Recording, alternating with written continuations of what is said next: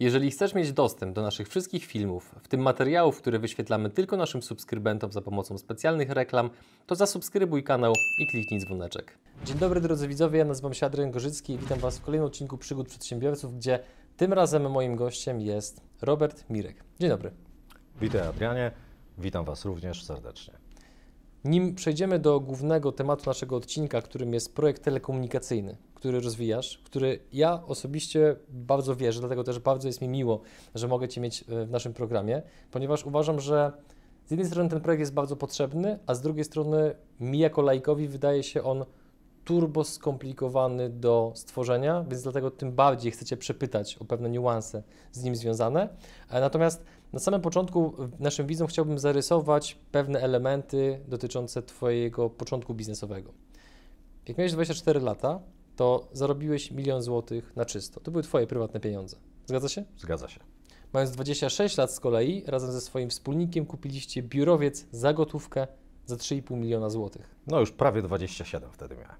No i teraz to jest taki moment, gdzie ktoś może pomyśleć, ok, w, w czepku urodzony, ogromne pieniądze, sukces w młodym wieku, natomiast zawsze jest druga strona medalu. I chciałbym, żebyśmy w ogóle ten właśnie wywiad zaczęli od tej drugiej strony medalu, gdzie po drodze, w międzyczasie m, pojawiały się pewnego rodzaju sytuacje, pewne problemy, które no, kształtowały Cię biznesowo. Od, od, zacznij od dowolnego, że tak powiem, problemu, wyzwania czy zakrętu biznesowego, który Cię spotkał. Może to być na przykład wypadek samochodowy, o którym rozmawialiśmy. Partnerami kanału są ISOE, niższe rachunki za prąd dla biznesu nawet o 15%, SN Accounts, Twój księgowy w UK, Onkodietetyka, wybierz jak żyć z rakiem. Linki do partnerów w opisie materiału.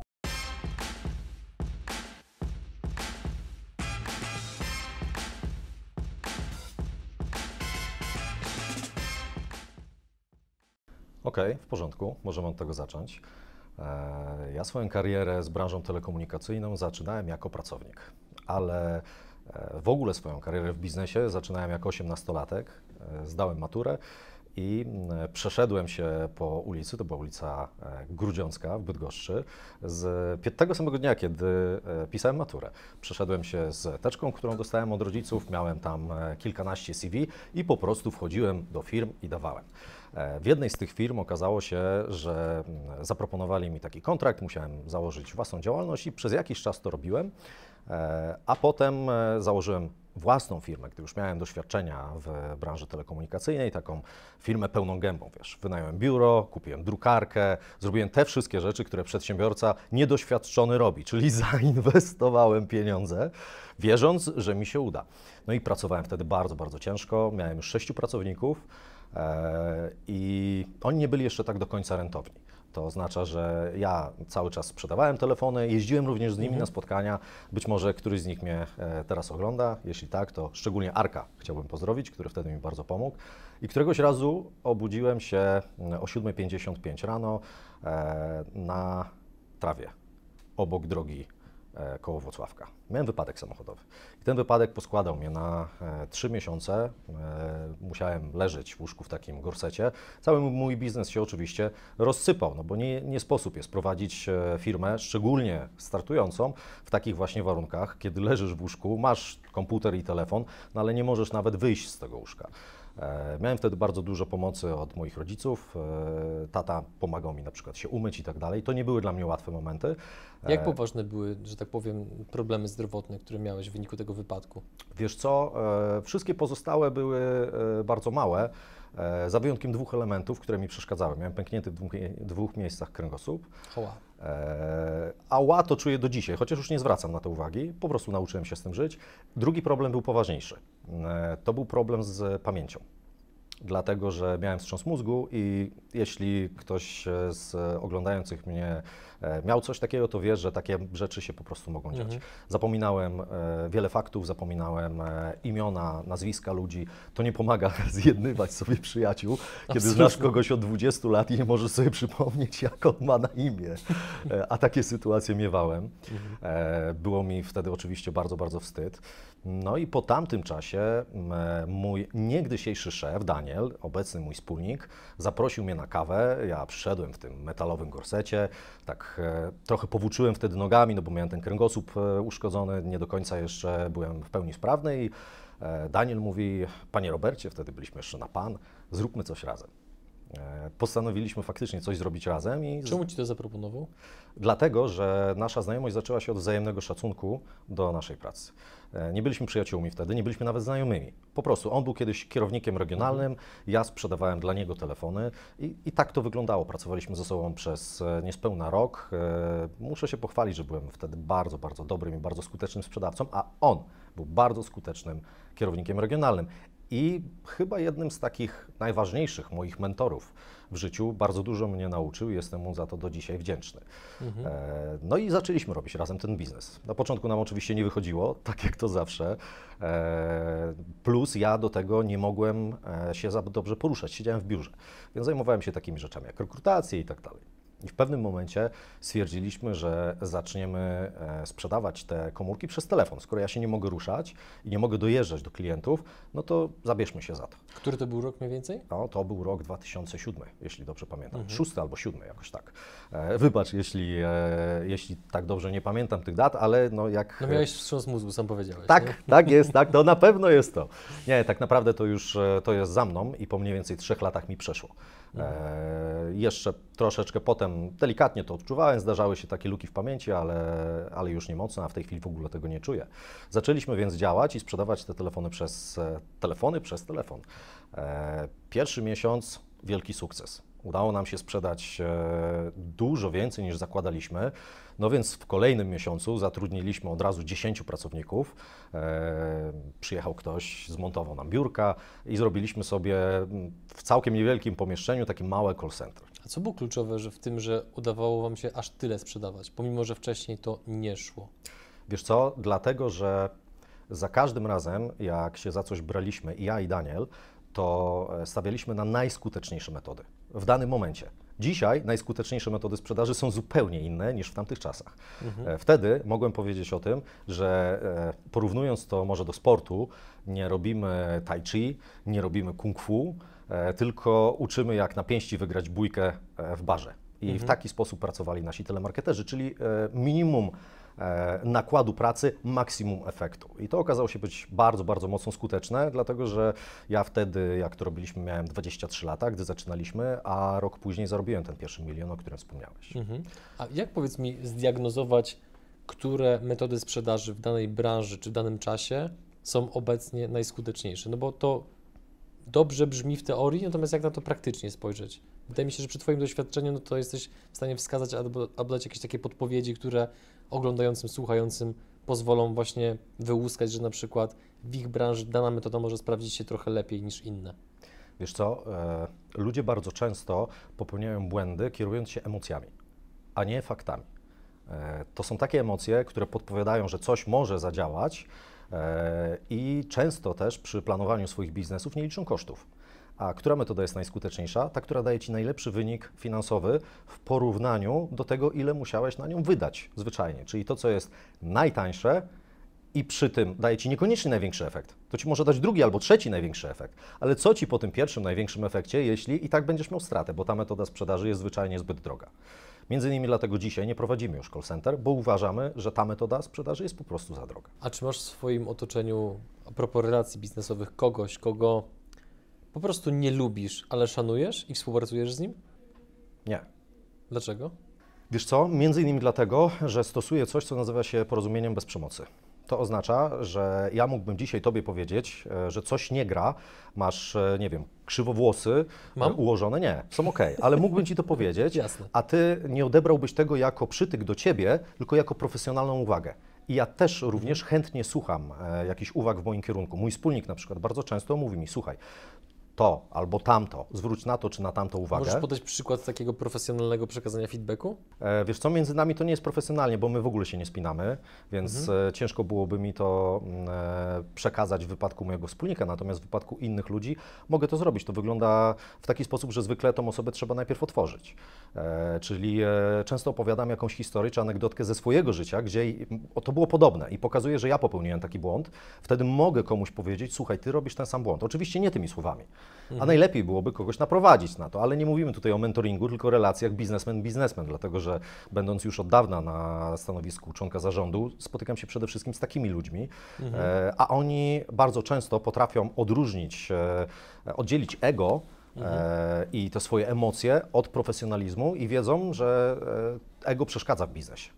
Pomaga może trochę na początku, kiedy czujesz się nieśmiertelny przez to, czujesz, że wszystko zrobisz, ale potem już nie. Jak oddzielić ego od biznesu? Oj, żebym to ja wiedział. E, Ja po prostu e, kalkuluję na chłodno. Między innymi dlatego mam w pracy ksywkę kalkulator. Jedną z wielu zresztą. Mhm. Jak ta kalkulacja wygląda? To jest jakby po prostu, wiesz, jak ktoś ci składa propozycję, to mówisz, że musisz się z tym przespać, potrzebujesz kilku dni, siadasz do Excela, do długopisu i kartki. Jak ten proces tak od kuchni wygląda, że kalkulujesz na chłodno, żeby właśnie ego nie przejmowało kontroli? Bo wydaje mi się, że to jest taki problem, wyzwanie, z którym się mierzą nie tylko i wyłącznie młode osoby, ale starsze również, no bo z, wydaje mi się, że z tego nie można się wyleczyć, można to raczej kontrolować, bo to jest część nas. Mhm. Masz rację. Część mnie, e, dosyć istotna część, to jest część, która pozjadała wszystkie rozumy. To jest część mnie, która kiedyś była bardzo mocno widoczna Mhm. i moi współpracownicy z pewnością to pamiętają, że bywały momenty, kiedy byłem po prostu bardzo zero-jedynkowy. E, Dzisiaj zdecydowanie więcej słucham i to mi bardzo pomaga. Jeśli jestem w salce konferencyjnej z moimi współpracownikami, to najpierw czekam, aż oni się wypowiedzą, a dopiero wtedy ja zabieram głos. Bardzo często staram się motywować ludzi do tego, żeby to oni zabierali głos, jeśli na przykład się wstydzą, krępują, e, też e, stosuję tutaj jakąś zabawną czy lekko wstydliwą anegdotkę, która pokazuje, że nie jestem robotem, bo przecież nie jestem. Jestem normalnym człowiekiem, mam swoje problemy, e, z którymi też muszę się borykać, tak jak każdy. E, Uczę się również od kilku lat wchodzenia w skórę e, drugich ludzi. E, Próbuję sobie wyobrażać, jak oni mogliby się czuć e, w sytuacji życiowej, w której się znajdują. Na przykład ktoś, e, no nie wiem, nakrzyczy na mnie, bo zajechałem mu drogę. Jeśli e, byłbym przeciętnym kierowcą, to pewnie bym się na to zdenerwował. E, a dużo lepiej byłoby, jeśli faktycznie to zrobiłeś, przeprosić, e, machnąć na to ręką, przepraszam cię, że zajechałem ci drogę i pomyśleć, a może on jest na przykład w trakcie rozwodu, albo może umiera mu mama, albo coś w tym stylu, może miał dzisiaj po prostu zwyczajnie gorszy dzień, wstał lewą nogą i tak dalej. To mi bardzo pomaga, wczuwanie się w położenie innych ludzi. A zacząłeś to robić dlatego, że dojrzałeś do tego? Zrozumiałeś, że to jest tak się żyje łatwiej? Czy jakieś wydarzenie spowodowało, że przestałeś pochopnie oceniać ludzi i zacząłeś być taki właśnie bardziej wyrozumiały i starający się wczuć w sytuację drugiej strony? Wiesz co, e, mój przyjaciel Rafał Ferenc, e, pozdrawiam Cię Rafał, jeśli robię za dużo tych pozdrowień, to proszę Boże, powiedz mi. Broń Boże, E, rozsyłajmy dobrą energię. Świetnie. Rafał e, zainteresował mnie psychologią. E, zainteresował mnie tym, w jaki sposób człowiek patrzy i jak człowiek rozumie pewne rzeczy. E, I to był taki przełomowy moment e, w mojej karierze, bo nagle okazało się, że jestem postrzegany zupełnie inaczej niż bym chciał. Jak byłeś postrzegany? Jako człowiek niesamowicie zimny i oschły. Czy dzisiaj czujesz coś takiego ode mnie? Broń Boże. No właśnie. Także ja przeszedłem sporą zmianę i inicjatorem tej zmiany był właśnie Rafał. Bardzo dużo mi to dało. Potem zacząłem sam się uczyć i zacząłem sam dostrzegać swoje błędy. A jeśli widzisz swoje błędy, no to już potem masz z górki, bo możesz e, po prostu pracować nad tymi błędami. To dopytam o dwie rzeczy. Po pierwsze, Proszę. jak, jak wyglądała metoda, dzięki której dostrzegłeś to, że ludzie Cię postrzegają jako takiego właśnie zimnego a, i jak to przepracowałeś? Jak wyglądała metoda? Wiesz co, szczerze Ci powiem, nie potrafię tego zdiagnozować. To po prostu była magia Rafała, który mnie zainteresował, żebym po prostu zaczął patrzeć na to, jak, e, jak patrzyłby ktoś z boku. Jak patrzyłby ktoś e, swoimi oczami na zachowanie takiego człowieka jak ja. Miałem wejść w jego skórę i spróbować sobie to poczuć. Resztę rzeczy e, zrobiły, zrobiła literatura. Bardzo gorąco mogę polecić wszystkim, którzy nas słuchają, e, wykłady Jordana Petersona e, na YouTube. Oglądam. Jest to psycholog z Kanady. Robi, radzi sobie fantastycznie z profesorem. Mam jego książki, które też mi bardzo pomagają spojrzeć z dystansu na to, co robię, również na sukcesy i porażki biznesowe. Mhm. To tyle, co mogę powiedzieć na ten temat, bo nie chciałbym za głęboko wchodzić w moją psychę. Dobrze. Absolutnie szanuję pewne granice, ale jako prowadzący jestem zmuszony testować, gdzie one są. Oczywiście w imieniu widzów i e, słuchaczy. Co było kolejnym zakrętem biznesowym? No jeszcze trochę tego było, wiesz, miałem potem taką sytuację, która nauczyła mnie, żeby przede wszystkim e, pracować e, z ludźmi kompe- kompetentnymi, co do których najpierw widzę ich kompetencje, a potem się zaczynam z nimi ewentualnie przyjaźnić. Mhm. Dlatego, że mm, w mojej firmie pracował mój przyjaciel z ławki, był to wtedy mój najlepszy przyjaciel, e, który po jakimś czasie przestał pracować, założył konkurencyjną firmę. E, To się działo bardzo, bardzo szybko e, i próbował, e, no, nie, nie tylko próbował, po prostu zabrał nam najlepszych ludzi. E, Jego firma do dzisiaj nie istnieje. E, Nasza przetrwała tą burzę, ale myślę, że straciliśmy jakieś 2 miliony przez niego i przez jego nieetyczne działania. Oczywiście dzisiaj się nie przyjaźnimy. E, Wtedy byliśmy naprawdę najlepszymi przyjaciółmi. Mm, I to był dla mnie cios. Chyba największy w życiu, jaki e, dostałem, dlatego że to był człowiek, któremu ufałem bezgranicznie. Okazał się być niegodny zaufania. Miałem potem trochę kryzys tego zaufania. Było wiele nieprzespanych nocy. E, Na szczęście bardzo pomogła mi wtedy moja żona w przetrwaniu tego kryzysu. E, I to był taki kolejny zakręt, e, w którym przez rok borykaliśmy się z efektami tej sytuacji. Naprawdę to była dla nas bardzo, bardzo trudna sytuacja. Kiedy następuje Twoim zdaniem taki przeklik, że ktoś mm, poświęca wieloletnią przyjaźń, lojalność, zaufanie, pewnego rodzaju bezpieczeństwo w imię, no wydaje mi się, trzeba to określić wprost, chciwości tak naprawdę. Nie wiem. To jest jedyna osoba, w której umysł nie potrafię wejść. Nie potrafię wczuć się w jego położenie. Po prostu. W jaki sposób Ty to przepracowałeś mentalnie? No bo wyobrażam sobie, że tak jak powiedziałeś, to musiało być super trudne doświadczenie, no bo jeżeli zawodzi Cię ta osoba, której powierzyłbyś swoje życie, to, to można na chwilę, bądź na dłuższą chwilę, naprawdę stracić wiarę w ludzi i w świat. Mhm. Musiałem to przepracować. E, wiesz co, byłem już wtedy człowiekiem, który jest e, w miarę otwarty i, e, i w miarę łatwo wybacza. Wprawdzie tam nie było prośby przebacz mi i, nie sądzę, żeby ona kiedykolwiek była. Natomiast po prostu w duchu musiałem tej osobie wybaczyć, żeby siebie samego nie zatruwać. Bo to jest niewarte Mhm. tego. Jeśli masz w sobie tego typu e, cechy jak e, agresja w stosunku do kogoś, e, żal w stosunku do kogoś, to jeśli się tego nie pozbędziesz, to to ciebie będzie zatruwać, nie tą osobę. Robisz sobie przykrość, robisz e, sobie kuku. Jak to się przepracowuje? To się rozmawia z psychologiem, terapeutą, z lustrem, czy wiesz, z flaszką, czy jakby, no, jakby przepraszam za żart może w, ta, w tak trudnej historii, ale jestem po prostu bardzo ciekaw, jak to wyglądało od kulis, no bo to nie jest jakby przy całym szacunku tej sytuacji, to nie jest sytuacja unikatowa i zarezerwowana tak naprawdę tylko dla Ciebie, tylko, dla, tylko myślę, że przerobiło to masa, masa osób, które być może do dzisiaj borykają się właśnie z tymi takim mentalnym bagażem, który tam ta sytuacja wywołała, a one wciąż nie potrafią pójść dalej. Jestem pewien, że takich osób jest bardzo, bardzo dużo. Wydaje mi się, że taka sytuacja mogła się zdarzyć praktycznie każdemu. Ja zrobiłem to w taki sposób, że zapytałem sam siebie, czy ja kiedyś coś w życiu zepsułem. Czy kogoś kiedyś w życiu skrzywdziłem.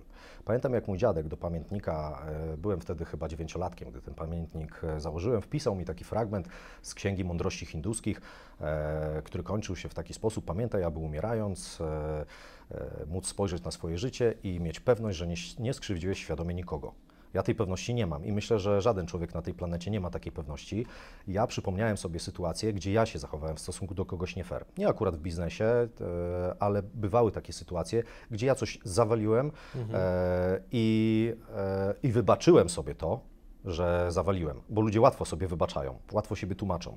Zadałem sobie pytanie wówczas, czy faktycznie tak łatwo byłoby tej drugiej osobie mi wybaczyć? I odpowiedziałem sobie nie. To mi bardzo ułatwiło sprawę. Myślę, że temat blizn biznesowych możemy uznać za, za zamknięty, a przynajmniej le, le, lekko zamknijmy drzwi w ten sposób, że one są lekko uchylone, bo wiadomo, że tych historii jest znacznie więcej, ale e, przejdźmy do meritum, czyli do projektu telekomunikacyjnego, który robicie, który, tak jak rozmawialiśmy sobie pewnego razu przy kawie, bardzo dobrze wspominam tą rozmowę, zwłaszcza niektóre żarty, które tam siadały, mm, to dla mnie ten projekt jest pod pewnymi względami rewolucyjny i uważam, że to nie jest przesadzone słowo. Jednocześnie dla balansu trzeba zaznaczyć, że to jest też projekt, uważam, bardzo skomplikowany, bo składa się z, z bardzo dużej ilości elementów. To nie jest stworzenie nowego operatora telekomunikacyjnego, tylko to jest taka ilość elementów takiej złożoności, że no jakby jak w ogóle określić tak na zasadzie elevator pitch, co wy robicie i dla kogo to robicie? Mm, Bo czemu to co? robicie, do tego dojdziemy. Okej, w porządku. E, odpowiem na te pytania, e, ale najpierw powiem Ci, że się zgadzam, bo ten projekt jest niezwykle skomplikowany i wytłumaczyć go w kilku słowach jest nie sposób, bo musisz powiedzieć, e, że na na pewno się zgodzisz ze mną, że operator, który chce, żeby jego klienci jak najmniej korzystali z jego usług, to nie jest typowa spółka. No to jest spojrzenie w ogóle w drugą stronę. Tak, a my dokładnie w taki sposób to widzimy. W pewnym momencie w roku 2015 podjęliśmy decyzję, że mamy już dosyć pracy dla innych operatorów i rozpoczęliśmy pracę nad tworzeniem własnej spółki telekomunikacyjnej, własnego operatora. E, Zabrało nam to 5 lat.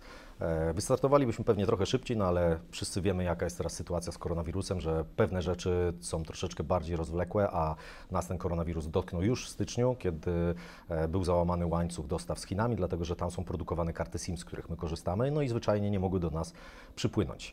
E, Na szczęście już je mamy, one są już przetestowane, bo takie rzeczy też trzeba zrobić, ale mniejsza o szczegóły. Doszliśmy do wniosku, że zastosujemy tutaj po raz kolejny metodę najniżej wiszącego jabłka. To jest ekonomiczna metoda, która mówi, że nie ma co się wspinać na czubek drzewa, skoro te jabłka są na dole. Najpierw pozbiera, pozbierajmy te, które są na dole. I zadaliśmy sobie pytanie, jakie są przede wszystkim elementy kosztochłonne u operatora. Pierwszym z tych elementów jest prowizja dla sprzedawcy. Skąd to wiem? Dlatego, że tych prowizji dostawaliśmy licząc w dziesiątkach milionów złotych. Drugim z tych elementów e, jest sam produkt który u wszystkich operatorów jest praktycznie taki sam. E, On się dzisiaj niczym e, wręcz nie różni. E, Nawet dwóch operatorów, to jest Orange i T-Mobile, mają umowę Networks, która mówi o wzajemnej wymianie zasięgu. Więc nawet pokrycie tych pozostałych nadajników jest też bardzo podobne. Trudno tutaj na tym rynku jest się wyróżnić. I to, to jest tak, wiesz, że taki duży operator, on ma oferty dla każdego.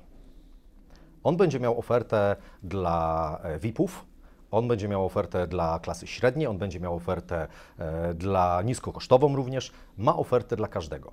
E, budowanie operatora telekomunikacyjnego trochę przypomina e, zbudowanie fabryki. Chcesz jeździć samochodem, ale najpierw musisz postawić fabrykę, żeby ten samochód zbudować. I my 5 lat temu byliśmy w takim właśnie momencie, że zaczęliśmy stawiać tą fabrykę, bo nie chcieliśmy skorzystać z gotowych schematów. Chcieliśmy zrobić coś nowego. I w tej chwili jest tak, że operator podsyła pod swoich klientów autobus. I część siedzi z przodu, to jest strefa dla VIP-ów, mają tam wygodne siedzenia. Część siedzi w środku, a ci niskokosztowi siedzą z tyłu, na takich, na, na taboretach takich, o. No one nawet nie są przytwierdzone do podłogi, tak to wygląda. Jazda bez trzymanki. Ale wszyscy jadą autobusem, a my wysyłamy po naszych klientów limuzynę. I to jest właśnie ta różnica, dlatego e, Hero jest operatorem tylko dla dzieci, nie dla wszystkich. Tam nie będzie taryf dla rodziców nawet, bo skupiamy się tylko na dzieciach. Naszym klientem oczywiście są e, rodzice, bo to oni podejmują decyzję zakupową, to oni wydają pieniądze. Oprócz tego, to oni przecież muszą zadbać e, o to, żeby dziecko odpowiednio korzystało z telefonu. I tu się zatrzymajmy, bo ja nie rozumiem jednej rzeczy i chciałbym, żebyś mi ją wytłumaczył. Wyobraźmy sobie, że mamy gościa, który ma. Jak zaczynaliście ten projekt, to miałeś jeszcze byłeś przed 30, czy już byłeś po 30? Już byłem po 30. Ile lat? 31. Okej, masz, załóżmy, że mamy gościa, który ma 31 lat, majątek liczony w milionach złotych i nagle porywa się na coś, co jest turbo trudnym projektem. Więc no, w takim momencie należy zadać pytanie, skąd pojawił się drive w tym, w tobie, żeby iść w kierunku tego projektu, zamiast odpuścić i robić to, na czym się znacie, nie twierdzę, że na tym się nie znacie, ale to, co macie sprawdzone, przetestowane, zgarniacie miliony złotych prowizji i tak dalej, to to odsuwacie na bok i idziecie w kierunku totalnie nieznanych wód. Wiesz co, przede wszystkim e, chcieliśmy mieć własny i dobry produkt, na którego jakoś mamy wpływ. E, I myślę, że to był pierwszy element. Pomysł e, związany z Hero nie zaczął się jeszcze wtedy, w 2015 roku. Zaczął się troszeczkę później, kiedy my już zaczęliśmy budować tą technologię telekomunikacyjną, bo to jest najpierw potrzebne. To się buduje przez lata, to jest proces tak rozwlekły, podpisywanie tych wszystkich umów, budowanie kompetencji w tym zakresie, integracja z operatorami po to, żeby móc świadczyć te usługi, bo dzisiaj nikt nie stawia nowych nadajników. Jedynym operatorem, który to robi jest Play, dlatego że się chce uniezależnić od e, sieci nadajników innych operatorów, ale zwróć uwagę, kiedy on to zrobił. Dopiero w momencie, gdy ma prawie 15 15 milionów e, e, klientów w swojej sieci. Dopiero wtedy było go na to stać. Więc dzisiaj nikt nie zaczyna biznesu robiąc coś takiego. Nawet ta spółka e, dysponująca ogromnymi pieniędzmi na start też tego nie robiła.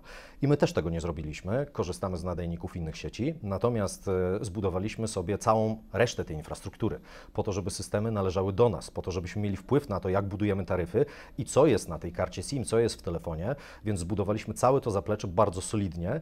E, Pomysł na Hero powstał e, po dwóch latach, kiedy już to robiliśmy. E, Miałem wtedy styczność z taką osobą, która mm, uzależniła się od telefonu komórkowego. To była młoda osoba, e, która uzależniła się od telefonu, od mediów społecznościowych, zaczęła w tych mediach społecznościowych spędzać zdecydowanie zbyt dużo czasu. Miało to na nią e, bardzo negatywny wpływ. Ja też oberwałem rykoszetem. Czyli rozumiem, że to był ktoś bliski. Tak, tak, to była bliska mi osoba i w związku z tym dało mi to taki drive, stwierdziłem, ej, skoro przez taki telefon ja będę cierpiał i ja przez to e, cierpiałem, czy ta osoba też cierpiała, to co zrobić? Dorosłym osobom nie da się tego za bardzo przetłumaczyć. Zresztą jaki miałbym mieć w tym cel, żeby tłumaczyć to dorosłym osobom? E, natomiast dzieciom można. Dlatego, że myślę, że zgodzisz się ze mną. Nie wiem, czy masz dziecko?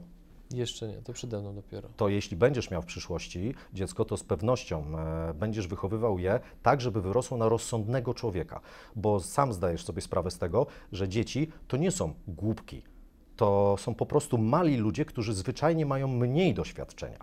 E, Jeśli są dzieci właściwie prowadzone, e, to telefon nie stanowi dla nich zagrożenia. Jeśli natomiast, tak jak akurat w tamtym wypadku, ta osoba do 17 roku życia nie mogła mieć telefonu, wyobrażasz sobie dzisiaj 17-latka, który chodzi do liceum i nie ma telefonu, e, Trudne, trudne do zwizualizowania. Dla mnie też. E, Jednak w tamtym wypadku tak było. Doprowadziło to mm, do takiego efektu, wiesz, zwolnienia ze smyczy. E, My chcemy dzieci przed tym uchronić. Uważamy, że da się i należy wprowadzić je bezpiecznie w świat nowoczesnych technologii, ale tak, żeby ten przekaz był dostosowany do ich dziecięcych umysłów, nie do naszych umysłów, bo my postrzegamy świat zupełnie inaczej niż e, dzieci. I to był mój drive. E, To mnie napędziło do tego, żeby e, wprowadzić jakąś taką zmianę, która zacznie się w Polsce, ale mam nadzieję, że obejmie cały świat. Czyli prywatne, trudne doświadczenia spowodowały, że zyskałeś paliwo, żeby uchronić od takich zdarzeń innych ludzi. Tak, Dzieci w oczywiście. tym przypadku. W tym, w, tak, w tym przypadku dzieci. E, no i oczywiście chcę na tym zarabiać pieniądze i mam nadzieję bardzo, bardzo pokaźne pieniądze, bo jestem przekonany, że w tym projekcie ich będzie bardzo dużo. Mhm. Na, na czym ten projekt ma polegać? Jak on ma działać? No bo rozumiem, że to ma być w pew, pewnym, powiedzmy, uproszczeniu słownym telefonia komórkowa dla dzieci. Mhm. To jak to ma działać? Jakie to ma mieć atuty, żeby to w ogóle się przyjęło na rynku? Ci z e, słuchających nas, którzy mają dzieci, być może korzystają z takich rozwiązań jak na przykład Google Family Link czy inne tego typu rozwiązania służące ograniczeniu korzystania z telefonu. Jednak znowu wracamy tutaj do ograniczenia. Zabraniamy, ograniczamy, nie dajemy. To nie jest rozwiązanie. Rozwiązaniem jest Dlaczego? edukacja. Dlaczego to jest rozwiązanie? Bo to nie doprowadzi do tego, że dziecko samo będzie wiedziało, dlaczego i kiedy należy ten telefon odstawić. Dzieci, szczególnie poniżej 10 roku życia, mają bardzo zaburzone poczucie czasu. Jak mówisz dziecku, e, odłóż telefon po dwóch godzinach, ono nie wie, kiedy te dwie godziny się skończą, bo po prostu tego nie czuje. Dzieci jeszcze tego nie rozumieją. Tak samo jak na przykład nie potrafią korzystać z kalendarza. Powiedz dziesięciolatkowi, żeby za rok coś zrobił, niech sobie to zapisze w kalendarzu. Przecież on tego nie zrobi, bo dzieci takich pojęć po prostu jeszcze nie rozumieją. One są dla nich abstrakcyjne. Dziecko nie jest złe z natury. Ono nie chce e, zachowywać się źle. Dziecko może być przestraszone, dziecko może być głodne, dziecko może być, e, może mieć tego typu zachowania, ale one nie wynikają z tego, że dziecko jest niegrzeczne naturalnie. Są dzieci mniej bądź bardziej grzeczne, łatwiejsze bądź trudniejsze, oczywiście, że tak. Natomiast dzieci z natury są po prostu dobre, jeśli są we właściwy sposób prowadzone i nie są narażone na tego typu niebezpieczeństwa, jakie znajdą w sieci. Przy mm, tworzeniu tego projektu e, brali udział psychologowie, psychologowie, pedagodzy, no i przede wszystkim sami rodzice, którzy nam mówią, czego potrzebują. Dlatego, że robimy bardzo dużo badań i bardzo często pytamy o to. E, na przykład w tej chwili w naszych mediach społecznościowych dzisiaj są trzy ankiety dotyczące tego w, w grupie dla inwestorów na przykład, dotyczące tego, jak e, powinien wyglądać świat Hero. Czy ich, e, naszych inwestorów, dzieci lepiej czułyby się, e, gdyby wyglądał on jak dżungla, czy lepiej jak miasto, czy w ogóle w jaki sposób. Dlaczego o to pytamy? Z prostej przyczyny, bo możemy się bardzo mocno pomylić w naszych wyobrażeniach. Nie stanowimy reprezentatywnej próbki społeczeństwa. Ja nie mam dzieci w ogóle, w związku z tym tym bardziej nie stanowię reprezentatywnej próbki społeczeństwa, dlatego pytam. Wspominałem Ci o tym, że chętnie słucham i w tej chwili ta nabyta z czasem umiejętność bardzo mocno mi się przydaje, bo mhm. przy tym projekcie uczę się niesamowicie dużo rzeczy o tym, w jaki sposób e, można wychowywać dzieci, co to daje i jaki będzie ten człowiek, który będąc małym człowiekiem nie przeżyje tych wszystkich traum, jakie ja na przykład będąc dzieckiem przeżywałem. Znasz takie powiedzenie, dzieci i ryby głosu nie mają? Oczywiście. No właśnie. Ja też takie powiedzenie... Turbo głupie. Ja też takie powiedzenie słyszałem i to wiele razy słyszałem takie powiedzenie i nie miałem głosu. A dzieci mają głos. Dzieci chcą z Tobą rozmawiać. Dzieci chcą się z Tobą komunikować, nie zawsze wiedzą jak. Dzieci stosują krzyk, dzieci stosują płacz, ale to dlatego, że uważają, że te metody doprowadzą je do sukcesu, doprowadzą je do tego efektu, który chcą uzyskać. Jeśli ty potrafisz jako rodzic odczytać tą intencję, czyli jaki efekt chce uzyskać Twoje dziecko, to nie będzie krzyków i płaczy. Mhm. Jeśli oprócz tego potrafisz mu to wszystko łagodnie i cierpliwie, a to ja wiem, że to nie jest łatwe. E, mi się tylko wydaje, że potrafiłbym to robić, ale nie mam dziecka, więc e, wszyscy rodzice, którzy mnie słuchają, wiedzą o tym o wiele więcej niż mhm. ja, bo mi życie oszczędziło jeszcze tych doświadczeń. Natomiast jeśli potrafisz to zrobić z cierpliwością, to takie dziecko będzie spokojne, będzie szczęśliwsze i będzie chętnie i otwarcie z Tobą rozmawiać na bardzo wiele różnych tematów, na takie tematy, które go bolą. Dzieci nie traktują zwykle rodziców jako swoich przyjaciół. E, to jest różnica pokoleniowa, oczywiście, że tak, ale dzieci bardzo często nie chcą się otwierać. A naszym celem jest doprowadzenie również do tego, żeby telefon, e, który do tej pory dzielił rodziny, zaczął je na nowo łączyć. Mhm. To zanim wejdziemy troszeczkę w detale, żebyś troszeczkę opisał, jak to będzie funkcjonowało, to chciałbym, żebyś jeszcze powiedział o tym, kto Was wspiera? Jakich macie partnerów? Bo wiem, że e, za Waszym projektem, murem stoją bardzo mocni chociażby influencerzy, którzy właśnie specjalizują się w branży parentingowej, co wydaje mi się, że jest już pewnego rodzaju takim społecznym dowodem słuszności, że jeżeli ludzie znani z tego, że e, akumulują wiedzę dotyczącą właśnie procesu wychowania dzieci, dzielą się tą wiedzą i podpisują się pod Waszym projektem, że wierzą w niego, to to jest taki bardzo mocny proof pokazujący, że to ma się szansę udać. Mhm. Okej, okay, e, mogę o tym opowiedzieć. Mamy kilka takich osób, które nas wspierają. E, czerpiemy od nich e, wiedzę, biorą udział przy tworzeniu świata Hero. E, to nie tylko ci ludzie nas wspierają oczywiście. Mhm. Jest to kilku, kilkoro blogerów. Jeśli chcesz, to mogę ich w tej chwili wymienić. Proszę. To jest na przykład Blog Ojciec Kamila Nowaka, to jest Ojcowska Strona Mocy Jarka Kani, który zainspirował mnie do mm, współtworzenia, bo bazujemy na tym, co Jarek zrobił, e, troszeczkę to modyfikujemy do mm, współtworzenia, czy do modyfikacji, tak to nazwijmy, kontraktu, który Jarek oferuje na swojej stronie. To jest kontrakt między rodzicem a dzieckiem. Ten kontrakt mówi, telefon jest mamy i taty, e, ty z niego korzystasz. Jeśli chcesz z niego korzystać, to tutaj jest kilka zasad, do których musisz się stosować. Oboje podpisujemy. Ja tutaj, ty tutaj. A ja ze swojej strony też obiecuję ci pewne rzeczy i one też są wymienione w tym kontrakcie. Ty dostajesz jako dziecko jedną kopię, a ja zatrzymuję jedną kopię na ewentualność, gdyby zapomniało ci się, bo przecież dziecko nie robi tego złośliwie, gdyby zapomniało ci się, że no jednak się trochę inaczej umówiliśmy. E, to jest na przykład Zuch Rysuje, e, to jest rodzina Góreckich, e, to jest Kasia Sawicka, to jest Marlena Wróblewska z Makóweczek, to jest ostatni nasz nabytek Lady of the House, chyba jeśli dobrze pamiętam dzisiaj albo wczoraj. umieściliśmy ją w naszej Radzie Programowej oficjalnie, chociaż jest już w niej od jakiegoś mhm. czasu. Wszystkich ludzi, których wymieniłem, można zobaczyć na stronie www.hero przez 2o www.pl e, wraz z takim ich krótkim dossier. E, ale oprócz tego przy tworzeniu Świata Hero zaangażowane są cztery przedsiębiorstwa. Jednym z nich jest nasze, my zajmujemy się tą częścią telekomunikacyjną, pozostałe trzy zajmują się pisaniem oprogramowania, ale również badaniami. Badaniami e, zajmuje się Sebastian Białas, który prowadzi firmę Push Buttons. Ona odpowiada za user experience to jest dla nas mhm. niezwykle ważne. Sprawdzamy, gdzie to się już sprawdziło na świecie e, i identyfikujemy potencjalne problemy, bo tak chyba trzeba byłoby to nazwać, wiesz, dlatego że najważniejszym problemem przy tworzeniu tego typu aplikacji jest to, żeby ona była na tyle wciągająca, żeby dziecko chciało z niej korzystać i na tyle mało wciągająca, żeby nie chciało w niej utknąć. Bo przecież chcemy doprowadzić do tego, żeby dzieci jak najmniej czasu korzystały z telefonu. Taki złoty środek musi chyba być trudny w osiągnięciu, co? Mm, Na pewno jest to środek trudny w osiągnięciu, bo początkowo mieliśmy pomysł na to, żeby wyglądało to jeszcze fajniej dla dzieciaka, e, ale zrezygnowaliśmy z tego pomysłu. Doszliśmy do wniosku, że nie chcemy e, powodować uzależnienia i jesteśmy od tego bardzo mocno dalecy. E, Między innymi posłużę się tutaj takim przykładem. E, Nasza aplikacja zdecydowaliśmy, że nie będzie raczej wysyłać e, powiadomień do dziecka. Jeśli dziecko nie korzysta z telefonu, ten telefon leży, to nie przypominajmy mu o tym. Po prostu. Niech ono nie pamięta. W świecie Hero, bo tak go nazywamy, będzie dużo takich rzeczy, które dzieci uczą. Nie wiem, czy słyszałeś na przykład e, takie słowo jak e, mindfulness. E, To jest bardzo fajny trend, który w Polsce jest jeszcze bardzo mało popularny, a mm, za granicą już święci triumfy.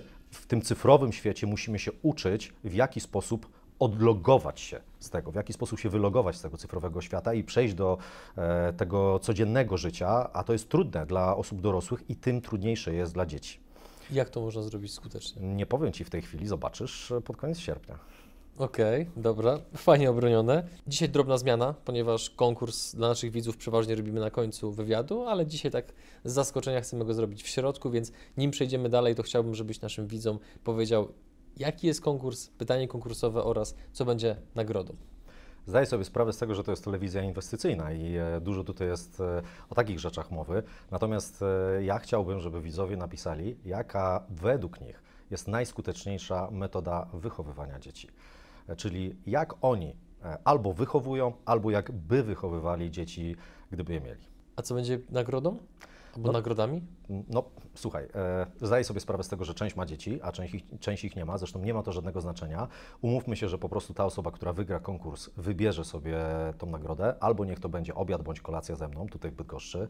Ja stawiam, ale nie drogie wina, e, bo przypominam, że e, inwestujemy, tak? E, a druga możliwość, jeśli masz dzieci, z przyjemnością przez tydzień, co wieczór będę Twojemu dziecku przez telefon czytał jego ulubione bajki, a Ty będziesz mieć każdego dnia w tygodniu godzinę wolnego.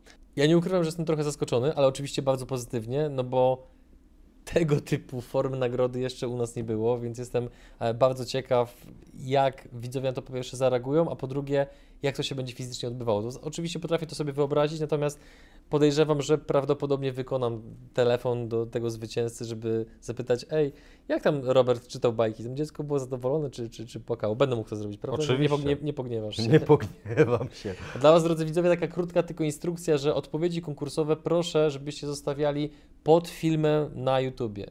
Nie na mailu, nie na Facebooku, pod filmem na YouTubie. A tymczasem przechodzimy do dalszej części wywiadu.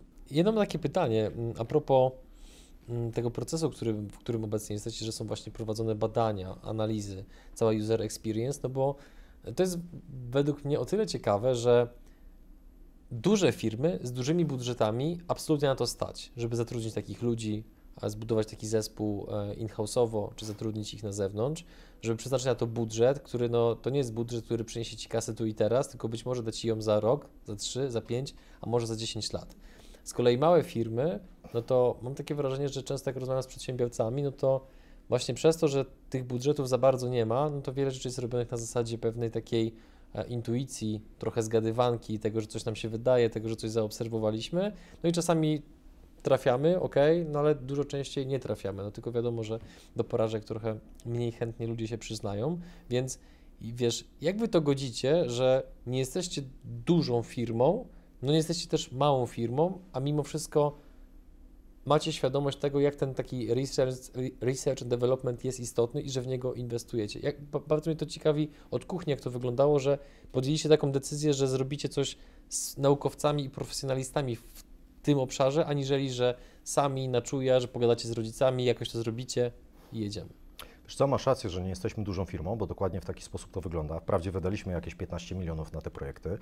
E, to jest całkiem sporo pieniędzy, przynajmniej dla mnie. Natomiast e, jesteśmy jeszcze przed startem komercyjnym, w związku z tym e, no, jesteśmy tacy w porównaniu do innych operatorów, bo przecież jeszcze nie działamy. Wartość operatora liczy się na podstawie tego, ilu ma użytkowników. I tak buduje się wartość tego typu spółek, nie na podstawie technologii, które tam są, czy pomysłów, które są w tych spółkach, ale my jesteśmy już doświadczonymi biznesmenami i e, wiemy, że trzeba stawiać na wiedzę profesjonalną. Trzeba tą wiedzę profesjonalną również umieć odfiltrować we właściwy sposób. Filtrujemy ją przez pryzmat zdrowego rozsądku. Ja kiedyś, e, chyba w 2011 albo 2012 roku, dawałem wywiad do jednej z bydgoskich gazet, wydaje mi się, że do Ekspresu albo do Gazety Pomorskiej i tam zapytano o to, co cenię w pracownikach, odpowiedziałem, że zdrowy rozsądek, bo pracownik obdarzony zdrowym rozsądkiem będzie wiedział, że popełnił błąd i przyjdzie szefowi o tym powiedzieć, zamiast ukryć ten błąd i nie będzie się też bał, jeśli jest dobrym pracownikiem, przyjść do szefa po podwyżkę, bo jest zwyczajnie rozsądny i jeśli ma rozsądnego szefa, to wie, że szef e, przekalkuluje sobie, czy jemu się opłaca ryzykować zwolnienie takiego pracownika. E, pozdrawiam wszystkich moich pracowników. Nie przychodźcie dzisiaj po podwyżkę, bardzo proszę. E, w związku z tym e, postawiliśmy na wiedzę profesjonalną. Zainspirował mnie to do tego trochę Bill Gates, który dzisiaj jest bardziej filantropem niż przedsiębiorcą, ale powiedział kiedyś w jednym z wywiadów takie słowa, że gdyby miał coś zrobić od nowa w swoim biznesie, to stawiałby dużo bardziej na wiedzę profesjonalną. E, I my dokładnie tak samo robimy. Stawiamy mhm. bardzo mocno na wiedzę profesjonalistów, kupujemy tą wiedzę, ale jest nam przy tym projekcie niesamowicie łatwo tą wiedzę kupować. Usłyszałem od jednej e, z firm, która e, współtworzyła na początku Świat Hero, takie słowa. Błażej powiedział mi tak: Wiesz co, ja przy tym projekcie mógłbym nie zarobić ani złotówki. Chcę to zrobić, bo chcę wspólnie z Wami zmienić ten świat telekomunikacji na lepszy.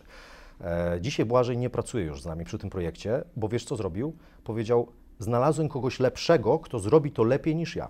Wyobrażasz sobie taki poziom zaangażowania, że mówi, ja sobie z tym nie poradzę, to będzie zbyt skomplikowane, wy musicie działać szybko, poszukałem wam firmy na zastępstwo. Nie zarobię tych pieniędzy, ale tak bardzo mi zależy na tym projekcie i tak bardzo mi się on podoba, że chciałbym, żeby on został zrobiony jak najlepiej. W związku z tym ja rezygnuję. Tutaj macie mojego kolegę z tej samej branży, działajcie dalej z nim. Brzmi to tak rycersko, że aż trudno w to uwierzyć. Zgadza się, ja też byłem tym bardzo zaskoczony, natomiast e, uwierz mi, że mam w tej chwili przyjemność współpracy praktycznie z samymi takimi ludźmi którzy mhm. są niesamowitymi zapaleńcami, e, bo widzą, że coś trzeba zmienić. E, ty nie masz dziecka, więc nie znasz tej statystyki, ale co piąte dziecko w Polsce ma zaburzenia psychiczne. To jest na przykład syndrom FOMO, czyli e, syndrom bycia pominiętym. E, odkładasz telefon na chwilę, ale twoi znajomi gdzieś tam są, na TikToku, na YouTube, wrzucają filmiki, piszą do siebie i tak dalej. Więc co robisz? Nagrywasz relacje, bo chcesz, żeby twoi znajomi widzieli, co się dzieje w twoim życiu. My dzisiaj prowadzimy życie publiczne. Oczywiście, że to życie jest na pokaz, bo przecież ono nie wygląda tak w rzeczywistości, jak wygląda na pięknych, kolorowych e, zdjęciach na Instagramie, które robi się najpierw przez dwie godziny, pyka się 200 zdjęć, potem wybiera się jedno najfajniejsze i przez dwie godziny kolejne się je retuszuje, żeby ono było idealne. To nie w taki sposób e, mhm. działa prawdziwe życie. Mm, ale dzieci tego oczywiście nie wiedzą. I powoduje to u nich e, taki dyskomfort, bo patrzą sobie na życie idealnych e, ludzi, czy to wyidealizowane życie w internecie, i mówią sobie: hej, moje życie tak nie wygląda. Ja robię coś źle. Ale nie są w stanie tego zmienić, bo przecież gonią za utopią i tego nigdy nie dogonią. W związku z czym zaczynają czuć się źle. Popadają w depresję, e, przez zbyt częste korzystanie z telefonu mają syndrom zaburzenia uwagi, o takich rzeczach moglibyśmy bardzo dużo mówić. Powiem o takiej mocnej statystyce również, e, ale zadam Ci pytanie, bo nie masz dziecka. Strzel, jestem ciekawy. Jak myślisz, kiedy dziecko pierwszy raz na e, własne oczy widzi stosunek seksualny dwojga dorosłych ludzi? Mówię o pornografii. Kiedy pierwszy raz dziecko widzi twardą pornografię? W jakim wieku? Obstawiałbym, że między 5 a 8 rokiem życia. Dobrze trafiłeś. W Polsce jest to 8 rok życia. W wieku 8 lat dziecko pierwszy raz widzi twardą pornografię. Ja w wieku 8 lat nie miałem internetu, nie miałem też telefonu oczywiście. Być może widziałbym ją, gdybym miał. Natomiast e, no dla mnie... Czasami ma się starszych kolegów, koleżanki, czy samemu się na coś trafi w sieci przypadkiem, no i to różnie się do tego dochodzi, nie? Tak, dla mnie coś takiego byłoby kompletnie przerażające. E, podejrzewam, że wiele dzieci widząc coś takiego może płakać po prostu. E, bo nie rozumie, co tutaj się dzieje, nie wie czemu, e, czemu ci ludzie robią takie rzeczy. Przecież dzieci nie rozumieją tego typu treści. Jaki jest efekt tego wszystkiego? E, To oczywiście jest efekt zbiorowy, wiesz, e, to nie jest tylko winien telefon. Zresztą nie obwiniajmy telefonu, mówimy o tym, że dzieci jest po prostu narzędzie. źle korzystają z tego narzędzia, to tylko o to chodzi. Tak. Technologia nie jest zła sama w sobie, ona jest dobra i pozwala się fajnie komunikować. Ten świat dzięki niej wygląda tak, jak wygląda i, e, i chcielibyśmy, żeby tak pozostało, chcielibyśmy, żeby to się dalej rozwijało, ale trzeba uczyć dzieci z tego umiejętnie korzystać. Efekt finalny jest taki, że jesteśmy na drugim miejscu w Europie pod względem skutecznych samobójstw dzieci i nastolatków. Jesteśmy zaraz za Niemcami, jest tych samobójstw ponad 200, w Niemczech jest około 240, w Polsce, jeśli dobrze pamiętam, 205 albo 208, mogło mi to wylecieć z pamięci. Miesięcznie, rocznie? Rocznie, Okej. rocznie. E, to jest drugie miejsce w Europie, przy czym Niemcy są ponad dwa razy większym narodem od nas. A my ich bardzo, bardzo gonimy. Mamy gospodarkę, która się rozwija. W Polsce nie jest dzieciom łatwo. E, wiele dzieci jest też gnębionych w szkołach za swoją odmienność na przykład. Dzieci są nadal gnębione w szkołach. E, a oprócz tego ten telefon bardzo mocno zaburza poczucie pewności w dzieciach. My chcielibyśmy doprowadzić do tego, żeby dzieci nadal się porównywały, bo one to zawsze będą robić. Ale jeśli mogą się porównywać, to niech się porównują do fajnych i pozytywnych wzorców. W jaki sposób chcemy to osiągnąć? Jeśli chcesz, to trochę o tym Ci No opowiem. właśnie jakby to jest jakby moje kolejne pytanie, że załóżmy, że jestem tym rodzicem, który już po sierpniu, tak jak powiedziałeś, Mhm. chce właśnie skorzystać z Waszych usług. Czego mogę się spodziewać? Jak to będzie wyglądało? No dobra, wyobraź sobie, że siadasz wspólnie ze swoją pociechą e, przed ekranem komputera i ty wybierasz taryfę dla twojego dziecka. Dla przykładu załóżmy, że mm, ta taryfa ma nielimitowane połączenie i SMS-y i 6 GB internetu. Twoje dziecko ma 7 lat. Możemy się tak umówić? Możemy się tak mówić. Dobra. Jak twoje dziecko ma na imię? Borys Borys. albo Kuba. Wybierz dowolnie. No nie, no to przecież jest twoje dziecko, ja nie będę mu wybierał imienia. Czekaj, mi się bardziej chyba podobało, czekaj, narzeczona chciała Borys. Dobra, dajmy Kuba. Dam, postawię na swoje tym razem. Bardzo świetnie. E, W takim razie to będzie Kuba. Siadasz z Kubą przed e, ekranem i wspólnie wybieracie. Ty wybierasz taryfę, podjąłeś decyzję o tym, że to ma być 6 GB internetu na cały miesiąc. Kuba natomiast tworzy wirtualną postać takiego awatara. Postać, e, która jest podobna jak najbardziej do niego. Może sobie wybrać, e, jak ta postać ma wyglądać, jakie ma mieć włosy, ubranie, tego typu rzeczy. Czyli trochę podobnie jak w grze komputerowej, na przykład w grze RPG albo w, w Simsach chyba. chyba są też takie. GTA na przykład.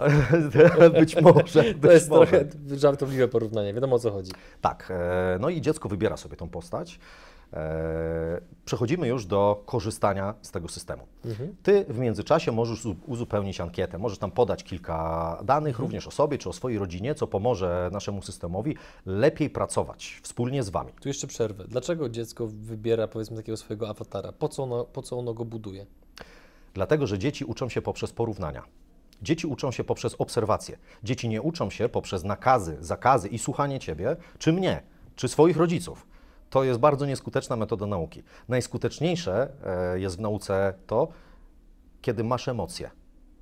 Dzieci, ale my dorośli tak samo. Uczymy się najłatwiej w emocjach. E, W związku z tym my będziemy starali się te emocje w dzieciach wzbudzić. Dzieci bardzo łatwo uczą się poprzez zabawę, więc e, na tym też będziemy pracowali. No ale wracając do tego, po co jest ten cały awatar? Takie postacie będą dwie. Jedna to jest wirtualny Kuba, tak go od tej pory nazywajmy, a druga to jest niezbyt drapieżna surykatka. Hirek. To jest skrót od hieronim. Dlaczego wybraliśmy na maskotkę surykatki akurat? Dlatego, że surykatki są zwierzętami socjalnymi i działają wspólnie. Jednocześnie e, opiekują się sobą nawzajem. Na pewno kojarzysz surykatki tak sterczą, jak jedna je tam robaka, to druga obserwuje i patrzy, czy jest jakieś zagrożenie. Bardzo uroczy widok. Tak, to jest bardzo uroczy widok. Ja uwielbiam patrzeć z zona surykatki, między innymi dlatego, że podoba mi się, jak one się wzajemnie traktują. Nie wchodziłem tam do tych nor, więc nie wiem, co tam robią. Może surykatki to są maksymalne zboczuchy, nie wiem. Ale póki co, to co widać na powierzchni, to opiekują się sobą, patrzą e, na niebezpieczeństwa. Więc mamy tą niezbyt drapieżną surykatkę Hirka. I teraz wyobraź sobie taką sytuację. Wspomniałem o istniejących już e, programach do stosowania twardych zabezpieczeń, typu e, treści 18+, e, czy inne rzeczy utrudniające dziecku korzystanie z telefonu. My nie chcemy utrudniać. Te rzeczy też u nas będą. I ty ustawisz na swoim telefonie w dowolnej sieci, dziecko ma telefon w sieci Hero, ustawiasz w dowolnej sieci na swoim telefonie za pomocą aplikacji, że dziecko e, ma przestać korzystać z telefonu o godzinie 20. I to możesz zrobić. I ten telefon o godzinie 20 będzie nie do użytku. Będą tam zastosowane te reguły, które ty wybrałeś. Czyli na przykład, że e, ma przestać działać internet e, o godzinie 20. E, I co wtedy się dzieje? Przestanie działać. Czego to nauczy twoje dziecko? Niczego. Po prostu ono będzie przyzwyczajone do tego, że o 20 przestaje działać, ale jak przestawisz na 21, to będzie siedzieć do 21. Jak mu usuniesz tą blokadę, to będzie siedzieć bez ograniczeń. My chcemy doprowadzić do tego, żeby dziecko samo wiedziało, czemu warto odłożyć telefon. Więc dla małego dziecka najlepszym pomysłem będzie nauka poprzez obserwację. Na ekranie za 15-20 pojawia się Kuba i pojawia się Hirek. I Hirek mówi tak: Kuba, jest już późno, chce mi się spać. Co ty na to, żebyśmy odłożyli telefon? Albo innym razem mówi: Kuba, chyba o 20 tak się umówiliśmy z rodzicami, że odłożymy telefon. A Kuba reaguje. Ten awatar, nie twój Kuba, twój obserwuje, co się tam dzieje. I po chwili może dalej sobie tam grać aż do godziny 20, kiedy mu internet e, ciachniemy albo e, telefon, jeśli zdecydujesz, całkowicie się tam sam wyłączy. Nie? Więc w taki sposób to ma działać. Z biegiem czasu będziemy przekazywać Kubie więcej informacji, dlaczego warto ten telefon odkładać, jakie pozytywy są z tego tytułu. Wywołujemy również wiele pozytywnych reakcji. U- Ustaliliśmy już, że wybrałeś pakiet, gdzie jest 6 GB internetu. To jest to, czego dzieci najbardziej pożądają. Gimme, gimme, jak najwięcej. E, Bo dzieci potrafią wykorzystać tego internetu bardzo, bardzo dużo. E, I cztery, to ty podjąłeś jako rodzic tą decyzję, są dostępne dla dziecka zawsze, od samego początku. A dwa, pozostawiamy sobie na nagrody, jeśli w Twojej rodzinie wychowuje się dzieci w taki sposób, czyli systemem nagród. E, W naszej aplikacji nie ma systemu kar w ogóle. Nie karzemy dzieci za nic, tylko nagradzamy. Więc e, 4 GB są dostępne dla dziecka zawsze. Dla uproszczenia e, podzielmy sobie miesiąc na równo 4 tygodnie. To oznacza po 1 GB na jeden tydzień. I to robi już nasz system. Dziecko nie ma dostępnych od razu 4 GB do wykorzystania, zwyczajnie dlatego, że wykorzystałoby to w pierwszym tygodniu, a potem byłoby przez kolejne 3 tygodnie tata, nie mam internetu, daj. My zdajemy sobie z tego sprawę, że dzieci tak będą robić. Więc jeśli wykorzysta ten gigabajt prze, przez pierwsze 2-3 dni, no to te kolejne 4 jakoś łatwiej zniesiesz. Ale dajemy też furtkę, bo zostały przecież 2 gigabajty. Możesz się wtedy umówić ze swoim dzieckiem. Słuchaj, umówmy się tak. Potrzebujesz dodatkowe pół gigabajta internetu co tydzień? Okej, ale sprzątasz swój pokój. I ty wpisujesz na swojej aplikacji sprzątanie pokoju jako taką, e, no coś jakby zdobycie odznaki w skautach. E, Pomocnik domowy, tak to sobie nazwijmy. I wpisujesz, że to ma być sprzątanie pokoju, nagroda za to to jest 500 megabajtów e, i dziecko o tym wie. A ty tylko wchodzisz, sprawdzasz, czy co niedzielę pokój jest sprzątnięty, klik i na kolejny tydzień dziecko ma o 500 megabajtów więcej. No ale możesz podjąć również taką decyzję, że chciałbyś, e, żeby dziecko nie sprzątało tego pokoju. Ty nie chcesz dziecka za nic nagradzać. Albo nawet chcesz i dokupujesz dodatkowe gigabajty. To są Twoje decyzje, bo to Ty jako rodzic wychowujesz dziecko, a nie my. My dajemy Ci narzędzie do ręki i pomagamy z niego korzystać. To jest wszystko, co robimy. A skąd mam wiedzieć jako rodzic, która strategia jest najskuteczniejsza? O tym za chwileczkę opowiem. Chciałbym najpierw to dokończyć, a Dobrze. wtedy możemy przejść do tego Twojego Dobrze. pytania. I wiesz, e, będzie to działać w taki sposób, że dziecko ma też pewne odznaki automatyczne do zdobycia. Też tak jak w skautach. E, jedną z takich e, odznak e, jest dzień bez telefonu. Zaczynamy to od e, 6 godzin, dlatego że małe dziecko nie zniesie rozłąki z telefonem, jak już jest przyzwyczajone na więcej niż 6 godzin. To jest mniej więcej tyle, na ile odkłada telefon w szkole, jeśli chodzi do takiej szkoły, gdzie się odkłada telefony. No i Kuba może taką odznakę zdobyć. W jaki sposób ją zdobywa? Odkłada na 6 godzin, to wszystko. I za to dostaje nagrodę 200 megabajtów na kolejny tydzień. I to go zachęca i motywuje do tego, bo on chce te megabajty dostać. E, zwróć uwagę, że ja nie mówię 100 gigabajtów, 500 gigabajtów, 50 gigabajtów, tylko 6, 8, 10. Mała łyżeczka. Tak, mała łyżeczka. I po troszeczku motywujemy dziecko do pozytywnych, fajnych zachowań. Ten jego bohater, ten e, wirtualny Kuba, zdobywa doświadczenie. Bo świat Hero będzie przypominał trochę świat gry komputerowej. Ale w tym świecie się nie zdobywa doświadczenia. Doświadczenie awatar zdobywa w świecie rzeczywistym. Wtedy, kiedy dziecko posprząta pokój, wtedy, kiedy odłoży na 6 godzin ten telefon, czy kiedy będzie zaliczać kolejne inne sprawności. I wtedy ta jego postać wirtualna rośnie. Czyli mamy te dwie postaci. E, Jedna doradza e, wirtualnemu Kubie, a twój obserwuje. Natomiast twój faktycznie musi się postarać, żeby dostać te dodatkowe pakiety internetu, jeśli ich tak bardzo pożąda. To przydaje nam się jeszcze do jednego elementu. E, Czy ciebie w szkole uczyli, jak ważna jest wiedza o pieniądzu? Jak przypomnę sobie, że lekcję przedsiębiorczości, to była styczność z pieniądzem, w liceum prowadził nauczyciel uczący geografii, no to wydaje mi się, że chyba ta odpowiedź najbardziej opisuje, jak wyglądał stan wiedzy o pieniądzach w szkołach, do których chodziłem. Ale gdybyś miał wrócić do swojego dzieciństwa i wybrać, żeby ktoś nauczył cię, jak ważna e, jest nauka o pieniądzu, czym są pieniądze, że zarabia się je z trudem e, i paru innych takich rzeczy, wybrałbyś tą opcję? Oczywiście, że tak, no bo to jest. Mam, mam takie wrażenie, że w dorosłym życiu tym bardziej ci ludzie, którzy niekoniecznie muszą mieć wykształcenie czy inne umiejętności, ale kumają, jak używać pieniądza jako narzędzia, oni wygrywają naprawdę dużo. No bo koniec, koniec końców, jeżeli nie umiesz się tym narzędziem posługiwać, no to karta kredytowa, długi, kredyty i pętla naszej metaforyczna oczywiście zacieśnia się coraz bardziej, a kiedy umiesz tym zarządzać, no to nagle się okazuje, że życie może być lekkie i przyjemne i nie musisz mieć tytułu MGR przed nazwiskiem. Mhm. Ja na przykład nie mam tytułu MGR przed nazwiskiem. E, próbowałem kiedyś zdobyć wyższe wykształcenie, podszedłem do tego tematu dwa razy. Raz mhm. wyrzucili mnie ze studiów, bo na nie nie chodziłem, dlatego że w weekendy prowadziłem własny biznes, pracując wtedy na etacie. A drugi raz, e, jak miałem 23 czy 4 lata i wtedy zwyczajnie zrezygnowałem, bo stwierdziłem, to już nie jest, ten etap nie potrzebuję tego. Ale myślę, wróćmy. że, myślę, że na pewno żałujesz. Niezbyt. Wróćmy. Wróćmy do tego, co, o czym rozmawialiśmy, czyli nauka pieniądza. Wybrałbyś taką drogę, gdybyś miał taką możliwość, a my mhm. dzieciom będziemy ją dawać. Tylko, że dziecko, szczególnie twój siedmioletni Kuba, nie rozumie jeszcze, czym są pieniądze. On ci powie, jak ty usłyszysz, tata kup, mówisz, ale tata nie ma kasy. No to wypłać z bankomatu, albo użyj karty kredytowej, wtedy jest za darmo przecież. A nie jest. I ty to już rozumiesz, bo pracujesz ciężko na te pieniądze. Dziecko natomiast nie. Ale jest rzecz, której on pożąda, twój Kuba. To są te megabajty internetu. Jeśli on dla swojego tego wirtualnego Kuby kupi czapeczkę za 50 mega, kupi spodnie za 100 mega i rowerek za 300 i wydał 450, a miał dostępne 500 w tym tygodniu jeszcze, to zostało mu 50. To on się myślisz prędzej czy później nauczy, że nie warto wydawać na głupoty? Absolutnie. I w taki sposób e, uczymy dzieci, czym jest waluta. Oczywiście używamy tutaj megabajtów, natomiast e, w przyszłości, ponieważ Hero to będzie cały ekosystem, e, który również pomoże nam dzięki temu zarabiać pieniądze, ale robić to w sposób etyczny i prawy, dlatego że mm, o ile rodzice są naszymi klientami, o tyle naszym pracodawcą, moim pracodawcą jest 6 milionów dzieci w Polsce, a ja chcę dbać o mojego pracodawcę, bo nie chcę, żeby mnie zwolnił. W związku z tym e, zależy mi na tym, żeby robić to w sposób etyczny, prawy mhm. i, i po prostu zwyczajnie fajny, bo można robić fajny biznes, można zarabiać pieniądze i robić to w fajny sposób.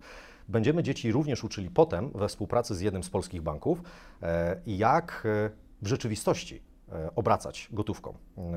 Po tej nauce na tych megabajtów przyjdzie kolej na kieszonkowe dla dziecka, które rodzice będą wpłacali na konto.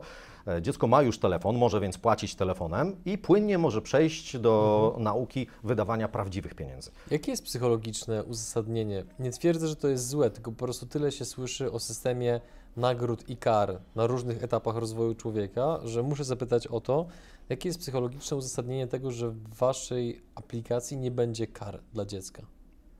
Szczerze, nie potrafię sobie wyobrazić, żebym miał karać dziecko za to, że czegoś nie rozumie. Dziecko zachowuje się w określony sposób, dlatego że nie zdaje sobie sprawy z konsekwencji tego zachowania. Na przykład dziecko przesiaduje bardzo dużo w telefonie, dlatego że nie zdaje sobie sprawy z tego, że w przyszłości będzie dorosłym, który będzie miał z tym problem.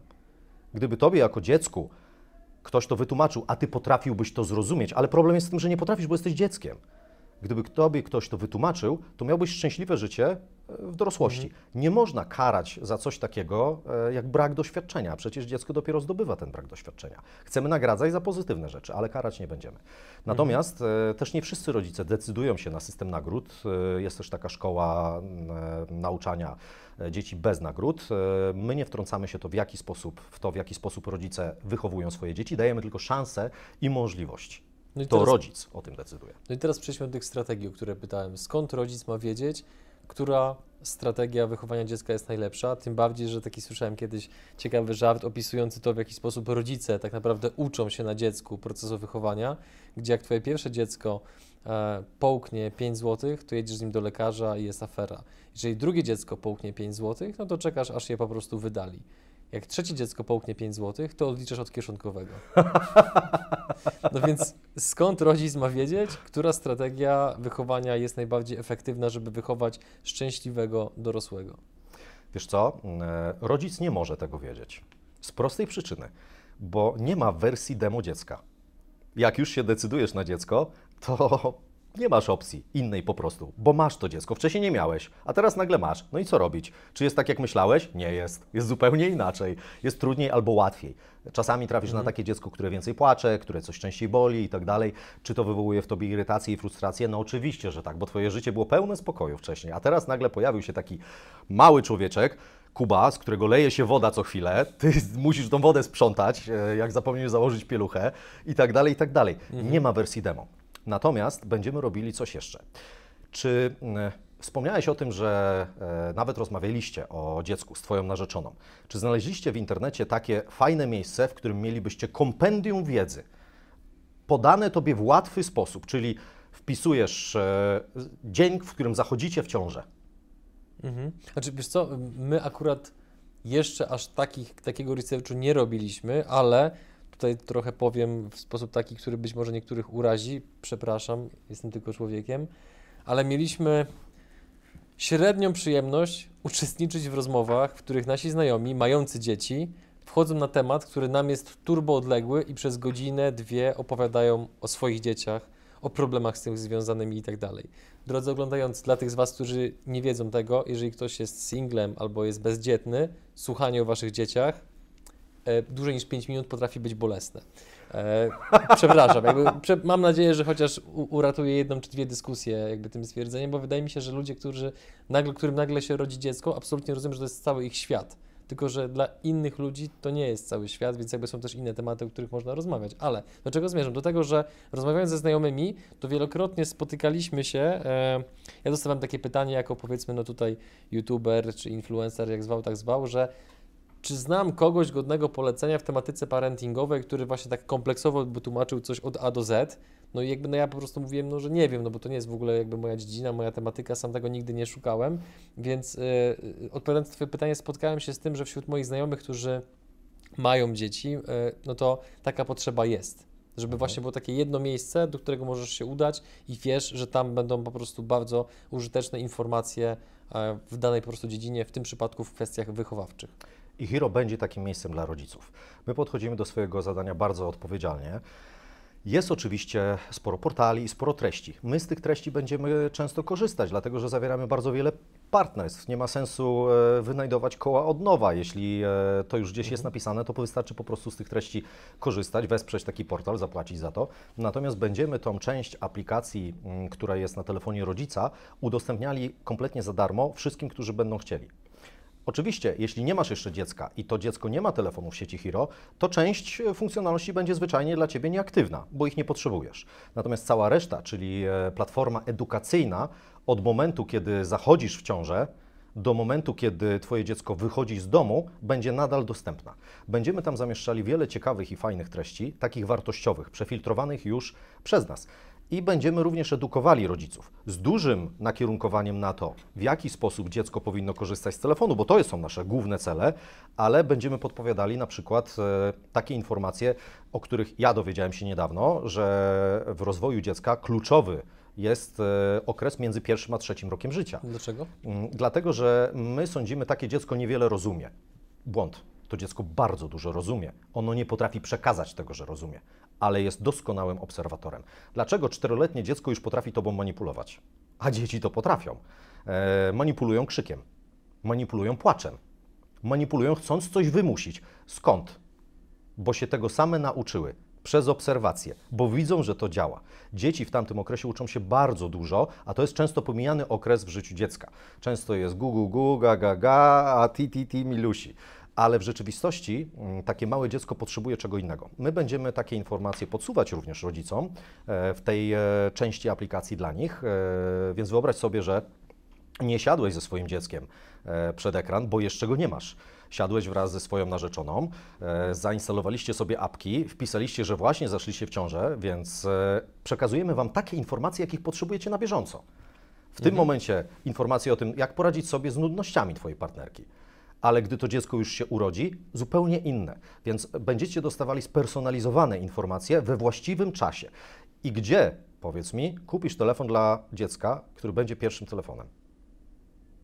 Od jakiego operatora? Od tego, którego znasz od pięciu lat i który ci pomagał e, od pierwszego tygodnia, kiedy zaszliście w ciążę, czy od innego operatora? A powiedz mi, no bo e, taka strategia bardzo silnego content marketingu właśnie wokół procesu wychowawczego, no to to brzmi jak taki, powiedziałbym, wiesz, e, master plan, gdzie po prostu złamiecie pewnego rodzaju szyfr, no i kto wie, być może pojawi się Eldorado, czego absolutnie życzę. Natomiast ciekawi mnie, w którym momencie pojawił się ten pomysł? Czy właśnie kwestia dobudowania takiej szerokiej i przydatnej wiedzy właśnie w tych obszarach to był, to był element, o którym myśleliście od samego początku, czy on się pojawił jakoś w trakcie? Wiesz co, to jest element, który pojawił się w wyniku pewnego problemu, który mm, zdiagnozowaliśmy. E, operator zarabia na kilku rzeczach. To jest świadczenie usług oczywiście, ale operator również zarabia na sprzedaży danych o użytkownikach i zarabia na tym całkiem pokaźne pieniądze. Mówi się o tym, że dane to jest paliwo, e, ropa, przepraszam, XXI wieku. E, I tak faktycznie jest. Te dane są sprzedawane. E, jeśli wyrażasz zgodę marketingową, to najczęściej masz e, za e-fakturę minus 5 zł za zgodę marketingową również minus 5 zł. I płacisz oddychę mniejszy rachunek u swojego operatora. I tak praktycznie robią wszyscy. Więc za 5 zł sprzedałeś te swoje dane, to oznacza, że operator musi na tym zarobić więcej niż 5 zł, prawda? Musi mu się to opłacać. Ale tutaj powstał problem. Naszymi użytkownikami są dzieci.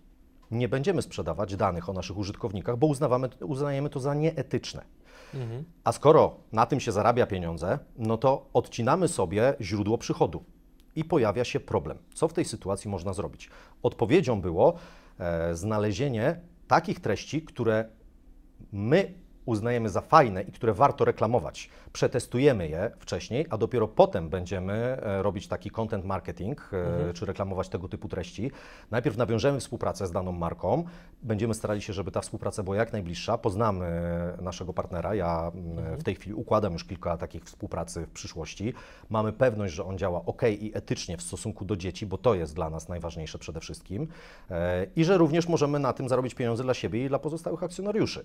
Więc znaleźliśmy w sumie trochę przypadkowo rozwiązanie dużego problemu, utraty potencjalnych mhm. zysków i przekuliśmy to w bardzo fajną zaletę biznesową i projekt, bo podam Ci taki przykład. Wspomniałem, że e, Ty e, po wybraniu tej taryfy możesz uzupełnić trochę danych.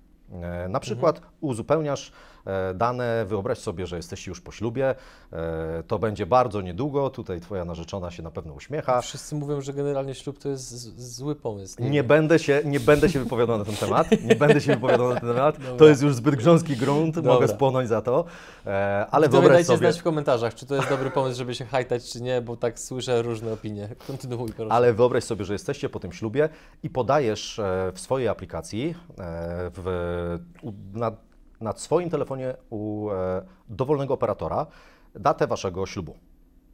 Twoje dziecko jeszcze nie potrafi korzystać z kalendarza. Kuba by chciał Wam zrobić przyjemność. Może nawet ma pomysł jak, ale on sobie nie przypomni za Chiny, że to jest akurat ten dzień. Mi się zdarza takie rzeczy zapominać, szczególnie, że to jest facet przecież. Faceci nie pamiętają o własnych rocznicach ślubu, a co dopiero o cudzej, w tym wypadku rodziców. W związku z tym, jakie jest na to rozwiązanie? Na dzień przed rocznicą pojawi się Hirek, niezbyt drapieżna surykatka i mówi, ej Kuba, czy ty wiesz, że twoi rodzice jutro mają rocznicę ślubu? Zróbmy coś dla nich. I podpowie mu, co można zrobić, e, jak to, e, mhm. jak rozwiązać to to, że e, on chciałby coś fajnego zrobić, może nie mieć pomysłu, więc mu troszeczkę pomożemy. Mhm. Ale z drugiej strony również, bo jesteście przecież rodziną, a naszym celem jest łączenie rodzin za pomocą telefonu. Więc e, dostajecie informacje, na przykład Kuba od dwóch godzin ogląda filmy na YouTube.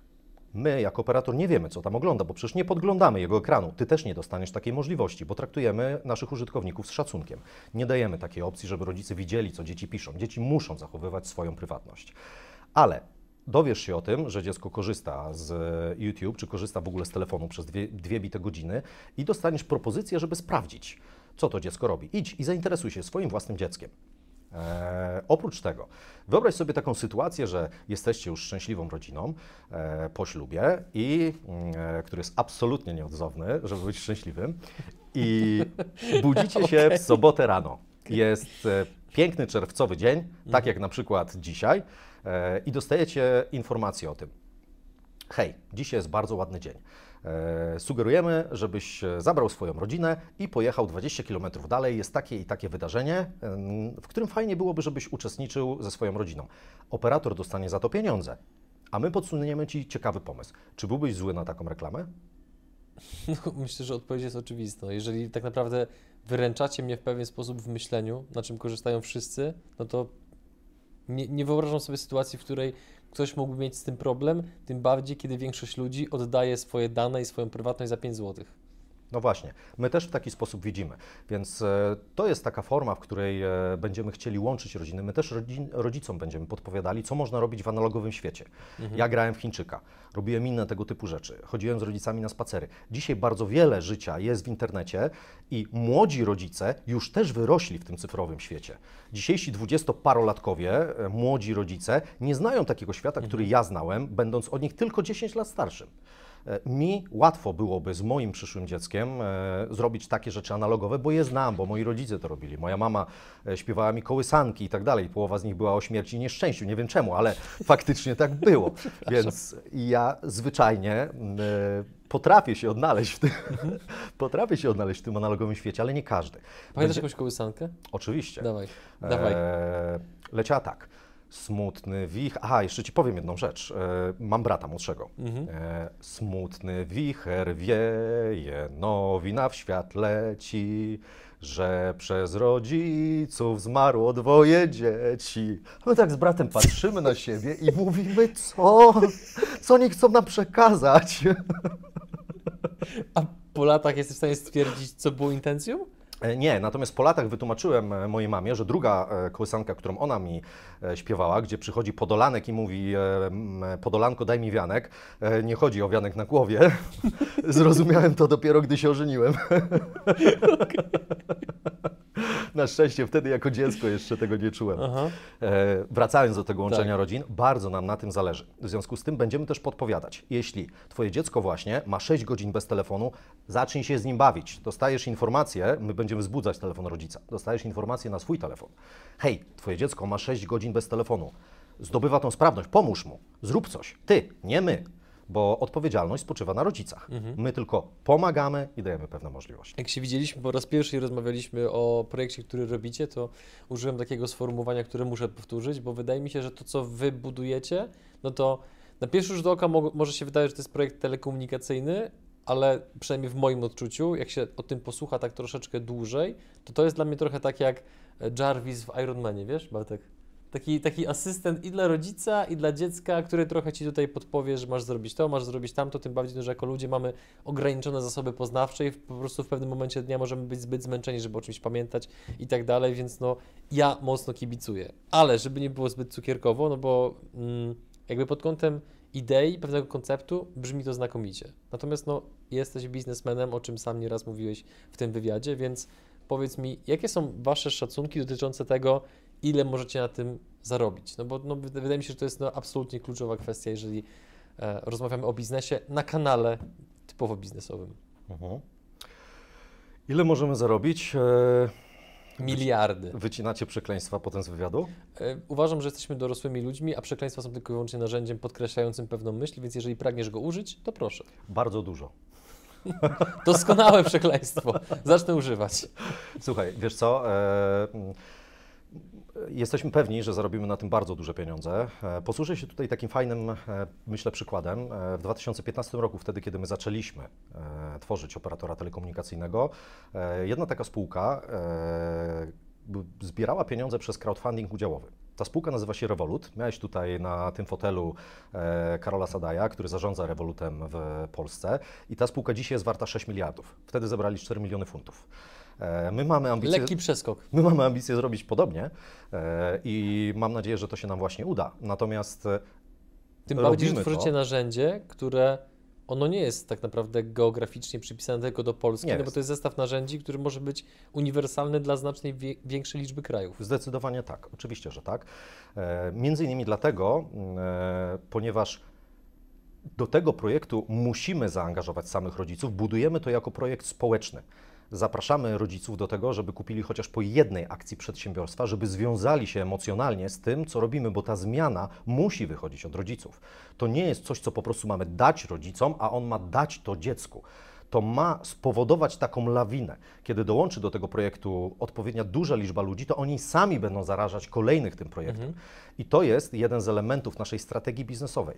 Do tej pory e, operatorzy sprzedający e, aktywacje tutaj na polskim rynku, wchodzący na polski rynek, mieli tylko jedną strategię. Tą strategią jest taniej. Taniej, taniej i taniej. I w tej chwili wirtualnie operatorzy zajęli całe 4% rynku. 94% rynku mają operatorzy, którzy nie są najtańsi. Nie są też wcale najlepsi. Po prostu byli pierwsi, w tej chwili kompletnie niczym się nie wyróżniają. To jest e, bardzo dobrej jakości usługa oczywiście. W żadnym razie ja też korzystam z usług innych operatorów i jestem zadowolony. To są profesjonalne firmy, które działają w profesjonalny sposób. My natomiast celując e, do grupy docelowej nie płacimy za sprzedaż tak jak płacą operatorzy. E, w, przez lata mojej biznesowej działalności dostawałem czasami w szczycie 60% wartości trzyletniego kontraktu klienta. Dużo. Jeśli klient przez ten czas zapłacił 3000 zł, a mniej więcej tyle e, płacili nasi klienci przez 3 lata, czasami trochę więcej, to ja dostawałem 60% tej sumy i to od razu. Po e, skończonym miesiącu wystawiałem fakturę, dostawałem tą kasę. To oznacza, że operator mniej więcej po dwóch latach gdzieś tam widział pieniądze z tego klienta. My w taki sposób nie działamy. My budujemy sieć partnerską, sieć afiliacyjną. Nasi e, resellerzy, bo nie nazywamy ich sprzedawcami, nasi resellerzy otrzymują procent od przychodu e, z danego klienta co miesiąc przez cały czas, kiedy ten e, klient e, ma podpisaną umowę. To w praktyce oznacza, że bardzo mocno obniżamy sobie koszta sprzedaży, nie musimy jej kredytować, więc możemy tych aktywacji sprzedawać dużo więcej, bo e, pewnie nie zdajesz sobie z tego sprawy, ale operatorzy mogliby sprzedawać dużo więcej. Po prostu wracamy do początku naszej rozmowy, zwyczajnie im się to nie opłaca, bo mogliby sprzedać dużo, tyle tylko, że o wiele większym kosztem. W związku z tym też balansują w tym właściwym punkcie. Operatorzy według raportu UKE mają średnią marżę 32%. To jest bardzo przyzwoita marża. Jeśli nam się uda z 50, 40, 60% kosztów sprzedaży zjechać na 15, a maks 17, 25, a tak jest pomyślany nasz biznesplan, to zaoszczędzamy całkiem sporo pieniędzy przeznaczymy je na zbudowanie jeszcze lepszego gatunkowo kontentu. Jeśli wydamy kilka milionów złotych rocznie na dostarczenie rodzicom i dzieciom fajnego, wysokiego, wysokiej jakości kontentu, czy go zrobimy sami, czy go kupimy, to, mm, to dla mnie nie ma większego znaczenia. Chciałbym, żeby on po prostu był jak najlepszy. Mhm. To trudno będzie to porównać z czymś innym. Żaden portal nie wyda takich pieniędzy, bo zwyczajnie nie ma, ale dla operatora, który ma 50, 100, 200 tysięcy użytkowników, takie pieniądze nie są duże. Jesteśmy w stanie bardzo fajnie je spożytkować. Więc mamy już, e, wspomniałem na początku naszej dyskusji, że poszukaliśmy tych elementów, które są kosztochłonne. Mamy pierwszy element, który jest bardzo kosztochłonny, to jest e, dostarczanie e, tej aktywacji do operatora, czyli koszt sprzedaży. Drugim elementem, na który mamy pośrednio wpływ, e, i tutaj jesteśmy podobni jak wszyscy inni operatorzy wirtualni na rynku, to jest koszt e, dostarczenia gigabajta, minuty, SMS-a i tak. Oczywiście mamy e, bardzo fajną infrastrukturę telekomunikacyjną, która jest po naszej stronie, mhm. która nam te koszta w znaczący sposób obniża, bo nie jesteśmy też związani z żadnym operatorem infrastrukturalnym. E, jesteśmy po prostu tylko spięci w tej chwili z T-Mobilem i jesteśmy w trakcie integracji z Orange'em, a mamy nadzieję integrować się z pozostałymi operatorami, e, z pozostałymi dwoma operatorami. Mamy również podpisane umowy roamingowe, które pozwalają nam działać także i poza Polską. Natomiast tutaj nie zaoszczędzimy. Gdzie jeszcze możemy poszukać oszczędności? Tym elementem jest reklama i rozgłos. Taki rozgłos buduje się za miliony złotych. Operator, który chce dotrzeć do milionów Polaków, buduje rozgłos za miliony złotych. My nie będziemy musieli tego robić. Dlaczego? Między innymi dzięki tej społeczności, o której Ci wspomniałem. Moim celem jest doprowadzenie do tego, żeby docelowo nie uda mi się tego zrobić teraz podczas tej jednej emisji. To oczywiście wiemy. Zresztą nawet nie było tyle akcji, bo było tylko tam 37 tysięcy z kawałkiem akcji, które w tej chwili sprzedajemy przez platformę Bisfund. Natomiast celem jest doprowadzenie do tego, żeby to był operator tworzony, współtworzony z 50 tysiącami rodziców. I zrobimy to prędzej czy później. Będziemy wypuszczać kolejne serie akcji, już przy wyższych wycenach przedsiębiorstwa oczywiście, nie przy tej samej. I przekonywać kolejnych rodziców, żeby kupili po jednej akcji i związali się emocjonalnie z tym przedsiębiorstwem. Oprócz tego, mm, dzięki partnerom, z którymi z częścią już za chwilę zaczynamy współpracę, z częścią będziemy dopiero współpracę nawiązywać po starcie, e, dzięki temu, że ten projekt jest neutralny, czyli nie zaburza biznesu większości e, spółek, z którymi my rozmawiamy, a fajnie się go dokłada. A oprócz tego e, mamy takie, a nie inne podejście, czyli chcemy, żeby to był projekt bardzo mocno etyczny, a jest to w tej chwili na topie. Czasami są takie mody. W tej chwili jest moda na ekologię na przykład i niektóre firmy uprawiają tak zwany greenwashing, czyli e, udają tylko, że są eko i pro, bo wstawią e, słomki z papieru, które potem mi się rozpuszczają w Coca-Coli, a nie plastikowe, jakie były do tej pory, chociaż to jest kropla w morzu potrzeb tak naprawdę. My nie chcemy uprawiać greenwashingu, chcemy, żeby nasze działania były faktycznie fair i serio. Ja jestem gorącym, gorącym zwolennikiem, to jest Marka Beniofa, to jest amerykański e, miliarder, chyba w tej chwili ma około 7 miliardów dolarów e, i on mówi tak, krwiożerczy kapitalizm odchodzi do lamusa. Nie powinno go już po prostu być. Ja też tak uważam. Dzisiaj jest miejsce na firmy etyczne, fajne, pozytywne, dobre społecznie przedsiębiorstwa, bo klienci takie chcą wybierać. Nie wiem, czy pamiętasz e, takie problemy, który miał pewien koncern, któremu się zawaliła fabryka podwykonawcy w Bangladeszu. Pamiętam. No właśnie, ja też pamiętam. I oni dostali bardzo mocno w plecy przez e, to wydarzenie. Dlaczego? Bo byli nieetyczni. Naszych telefonów, a w przyszłości będziemy produkowali również własne telefony, nie będą skręcać małe rączki, e, tylko będziemy zwracali uwagę na to, gdzie je kupujemy. E, Większość naszych partnerstw, które w tej chwili budujemy, budujemy również z polskimi spółkami. Staramy się wybierać w taki sposób, bo jesteśmy patriotami lokalnymi chcemy wspierać lokalne biznesy. E, I w taki sposób mm, doprowadzimy do tego, że Hero będzie dużo i wszędzie. Oprócz tego będzie to też e, sieć influencer marketingu. E, To są e, ludzie, którzy dołączyli do naszego projektu. Jeszcze część przed startem, część już po starcie naszej kampanii marketingowej, w trakcie której w tej chwili jesteśmy. Więc ta sieć będzie bardzo rozwlekła. Każdy z nich będzie miał po prostu linka, w którego wystarczy kliknąć. A ty, jako właściciel takiego przedsiębiorstwa, możesz połączyć swój produkt z naszym produktem, jeśli można to zwyczajnie zrobić. E, My wykorzystamy ten fajny i pozytywny marketing w świecie Hero, czy to dla dziecka, czy to dla rodzica, więc pomożemy również Twoje przedsiębiorstwo, a Ty nam się odwdzięczysz, pomagając nam w sprzedaży. Dostaniesz e, comiesięczny fragment od tych Twoich klientów sprzedanych. My nie skredytujemy tej sprzedaży, bo Ty nie jesteś profesjonalnym agentem, profesjonalną jednostką, która robi tylko to. Ty zarabiasz na swoim biznesie, a to robisz przy okazji, bo po prostu w to wierzysz. I taki jest nasz e, model biznesowy związany z obniżeniem tego kosztu. Poza tym Hero to nie ma być operator niskokosztowy. Jeśli nie jesteś w stanie wydać tyle samo pieniędzy, ile wydajesz u któregoś z operatorów e, infrastrukturalnych i będziesz próbował zaoszczędzić na swoim dziecku 5 zł, to nie jest to dla Ciebie produkt. Po prostu nie. Taka osoba nie jest waszym klientem wtedy. Mm-mm. Ja bym powiedział tylko a propos krwiożerczego kapitalizmu, że w moim odczuciu on odchodzi do lamusa z tego powodu, że on był możliwy w sytuacji, kiedy była na rynku bardzo silna asymetria informacji pomiędzy firmami a klientami, którzy na przykład nie są świadomi tego, że dana firma stosuje nieuczciwe praktyki, czy powiedzmy bardzo mocno szkodzi środowisku, a w momencie gw- gwałtownie rosnącego dostępu do internetu i ogromnej transparencji, która jest z tym związana, no to w momencie, jak próbujesz szukać dróg na skróty, to noga ci się powinie prawdopodobnie bardzo szybko, bo wystarczy, że jakikolwiek influencer, nawet influencer, zwykła osoba wpadnie na jakiś trop Twoich nieuczciwych praktyk, wrzuci to na Facebooka, na YouTube'a czy gdziekolwiek i po prostu w ten sposób wrzucamy fekalia do wentylatora. Po prostu będzie ogromna afera i to zresztą widać praktycznie na każdym kroku. A Z, czy to chociażby ostatnia sytuacja a propos influencerów z metkami i tak dalej, co tam bardzo mocno rozlało się praktycznie e, po całej branży. Wyprzedziłeś trochę jedno moje pytanie, zbliżając się powoli do końca, ponieważ mm, ja mam taką pewną bliznę, która nie może się zagoić za bardzo, bo ja swego czasu kupo- ku- kupowałem akcje CD Projektu po złoty 68, który teraz nawet nie sprawdzam kursu, bo za bardzo by mnie to bolało, ale jest po ile jest Bartek? Po 300, po 400? E, No i kupiłem za bardzo małą kwotę. Gdybym kupił chociażby za 10 tysięcy na przykład, no to powiedzmy miałbym pewnie wtedy w tej chwili kilka baniek przy założeniu, żebym nie sprzedał. Co jest oczywiście mało prawdopodobne, ale lubię myśleć, żeby tak było. Stąd, y, kiedy zapraszamy do naszego programu jakiekolwiek firmy, które mają akcję crowdfundingową, no to jakby ja się kieruję bardzo mocno tym, że ja w taki projekt po prostu wierzę. Więc ja, chcąc kupić Wasze akcje, bądź inne osoby, które chciałyby kupić Wasze akcje, gdzie mogą to zrobić, jak mogą to zrobić i ile mamy wpłacić. Wiesz co, wspomniałeś o tej wieży e, i to jest bardzo fajne, bo my rozmawialiśmy o tym projekcie. On jest tak innowacyjny i tak nietypowy, że mm, dużo o nim trzeba mówić, żeby ludzie zrozumieli, na czym on tak naprawdę polega. Ja uważam, że wiesz co, on, jeszcze dla mnie on jest tak dobry, innowacyjny, że godzę się z myślą, czego absolutnie nie życzę, że te pieniądze mogę stracić. No bo jednak inwestowanie wiąże się zawsze z jakimś ryzykiem.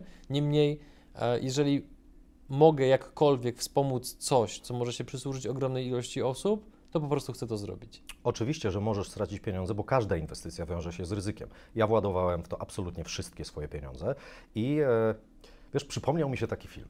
E, nie wiem, czy ty jesteś kinomanem, ale ja jestem. Bardzo lubię kino. To jest e, film o tytule Gataka. Szok przyszłości. Opowiada e, historię, trochę chyba zaczerpnięto tam z Huxleya, z Nowego Wspaniałego Świata. E, ten film opowiada historię dwóch braci. Jeden z nich był genetycznie zmodyfikowany e, do tego, żeby był lepszym człowiekiem, takim nadczłowiekiem. Wszystko miało mu w życiu wychodzić. Ale ten jego brat, który nie był genetycznie zmodyfikowany, finalnie okazał się być, e, poza tym, że był bardziej wartościowym człowiekiem, to okazał się być po prostu skuteczniejszy. I tamten zadaje mu pytanie. Pływaliśmy kiedyś, wypływaliśmy w morze i robiliśmy tchórza. Kto zawsze wygrywał? I zawsze wygrywał ten, który nie był genetycznie zmodyfikowany. I ten w końcu mu zadał pytanie: dlaczego? A tamten odpowiedział: bo ja nigdy nie zastanawiałem się, czy starczy mi sił na powrót. Ja też się nie zastanawiam, czy starczy mi sił na powrót. Zainwestowałem w to absolutnie wszystkie moje pieniądze, bo w ten projekt bardzo mocno wierzę i chcę doprowadzić do tej zmiany. Mhm. I takich ludzi e, w tej chwili mamy już 240, którzy w ten projekt uwierzyli. Potrzebujemy ich oczywiście dużo, dużo więcej. Gdzie to można zrobić? Można to zrobić na platformie Bisfund. E, jest tam nasza emisja. Wchodzicie na tą platformę po prostu wpisując www.hero przez 2o.pl. Tam można również poczytać e, szerzej o tym projekcie. Ale nasuwa mi się też jeszcze taka jedna myśl, bo dzisiaj są, wiesz, bardzo trudne czasy. Jesteśmy świeżo po e, mhm. otworzeniu e, naszej gospodarki, więc można powiedzieć, że budujemy biznes e, za do tej pory własne pieniądze, bo nigdy wraz z moim wspólnikiem nie braliśmy pieniędzy od innych ludzi. Wszystkie biznesy, które zrobiliśmy do tej pory, to były biznesy za własne pieniądze. Więc budujemy biznes za własne pieniądze w obliczu najgorszego kryzysu gospodarczego od II wojny światowej. Ja nie dziwię się ludziom, że są zestresowani i mogą się obawiać inwestycji, szczególnie, że tego produktu nie mogą jeszcze zobaczyć, bo on będzie przecież dopiero widoczny pod koniec sierpnia. Więc to może być bardzo dużym hamulcem, e, żeby inwestować w tego typu spółkę i zdaję sobie z tego sprawę, że potem przy kolejnych emisjach będzie nam zwyczajnie łatwiej już e, pokazać innym ludziom, jak to działa i przekonać do tego, żeby kupili po tej jednej akcji. W tej chwili zwyczajnie potrzebujemy pieniędzy na dokończenie tego projektu, więc jeśli ktoś z Was chciałby kupić dwie akcje, e, albo tam zostało jeszcze prawie 1,7 miliona do wydania, to zapraszam. Wrócę jeszcze do jednego pytania, na które chciałbym, żebyś bardzo precyzyjnie i krótko mi odpowiedział. Zróbmy taki troszeczkę wpis w cyfrowym pamiętniku, jakim jest YouTube ile zakładasz, jeżeli Wam się uda, Hero może być warte za rok, 3, 5, 10 lat. Wybierz dowolny okres. Nie wiem, czy wolno mi o tym powiedzieć, dlatego że jesteśmy w trakcie emisji akcji. E, mam pewne swoje założenia, oczywiście, mhm. E, w razie czego po prostu wytniemy to pytanie. E, mhm. Natomiast ja zakładam, że ta spółka w perspektywie trzyletniej będzie warta 200 milionów. To oznacza, że mhm. jej wartość wzrośnie 20 razy. Wynika to z tego, że każdy kolejny klient e, dokłada wartość do spółki. Jeśli popatrzysz na wyceny takich spółek jak na przykład Virgin Mobile, który został w tej chwili wyceniony na mniej więcej 500 zł za klienta, e, ale to dlatego, że mają bardzo dużo klientów e, nieabonamentowych, bo abonamentowych mają tylko 36 tysięcy na 390 tysięcy klientów, czy Premium Mobile, który sprzedawał się po mniej więcej wycenie 1000 zł za klienta, plus dla porównania był sprzedawany przy wycenie około 1,5 tysiąca złotych za klienta. W Hero zakładamy, że będzie to 900, może 1000 zł za klienta. To będzie oznaczało tylko 200 tysięcy klientów, a to dla operatora nie jest dużo. Jeśli operator w przeciągu 5 lat nie spuchnie mhm. do wartości 200 milionów, to jest to po prostu słaby operator. Jestem zmuszony, biorąc pod uwagę czas, który upłynął na naszej przemiłej rozmowie, zakończyć ją, doprowadzić wywiad do końca, podziękować Ci za to, że odwiedziłeś nas, że podzieliłeś się e, swoją historią oraz e, nie tylko obecnym projektem, który realizujesz, ale też wydaje mi się przede wszystkim tymi wszystkimi bliznami i siniakami biznesowymi, które każdy działający w biznesie odrobinkę dłużej niż e, dwa miesiące ma, więc jakby dziękuję, bo mówić o tym na pewno nie jest łatwo, a jednocześnie uważam, że nauka, która z tego płynie dla wielu osób jest bardzo cenna, więc tym bardziej miło mi było tego wysłuchać i w imieniu widzów, słuchaczy e, okazuję wdzięczność, że zechciałeś się tym wszystkim podzielić. Dziękuję Ci bardzo, że mnie tutaj zaprosiłeś i miałem możliwość o tym popowiadać. Pewnie gdybyśmy e, mieli więcej czasu, to opowiadałbym o tym e, do rana, dlatego że ten projekt niesamowicie mnie ekscytuje, ale też mi jako człowiekowi, bardzo dużo daje. Myślę, że moim współpracownikom również. E, Także korzystając z okazji chciałbym wszystkim Wam podziękować, którzy współtworzycie ze mną ten projekt, a Wam widzom mówię do widzenia. Ja tylko dodam od siebie na koniec, że e, jakby wiesz, tak, tak naprawdę to nie jest zamknięty rozdział, w sensie ten wywiad. Ja jako, że tak powiem, w momencie już publikacji wywiadu pewnie już będę czynnym inwestorem w Waszej spółce, więc e, z przyjemnością korzystając z naszych skromnych zasobów, jakim są nasz program, nasze zasięgi, no to możemy, wiesz, spotkać się za kolejne pół roku, rok, dwa lata, żeby zrobić takie e, publiczne, sprawdzam, no to Panie Robercie, jak tam, gdzie te 200 milionów, nie? Czy już jest, czy, już, czy, czy jeszcze Wiesz nie? co, e, korzystając z tej nomenklatury, w której ja w tej chwili obecnie jestem, mam nadzieję, że dostanę świadectwo z czerwonym paskiem. Doskonale. Jeszcze raz dziękuję Ci za rozmowę, a Wam, e, drodzy widzowie, życzę wszystkiego dobrego i do zobaczenia w kolejnym odcinku. Cześć.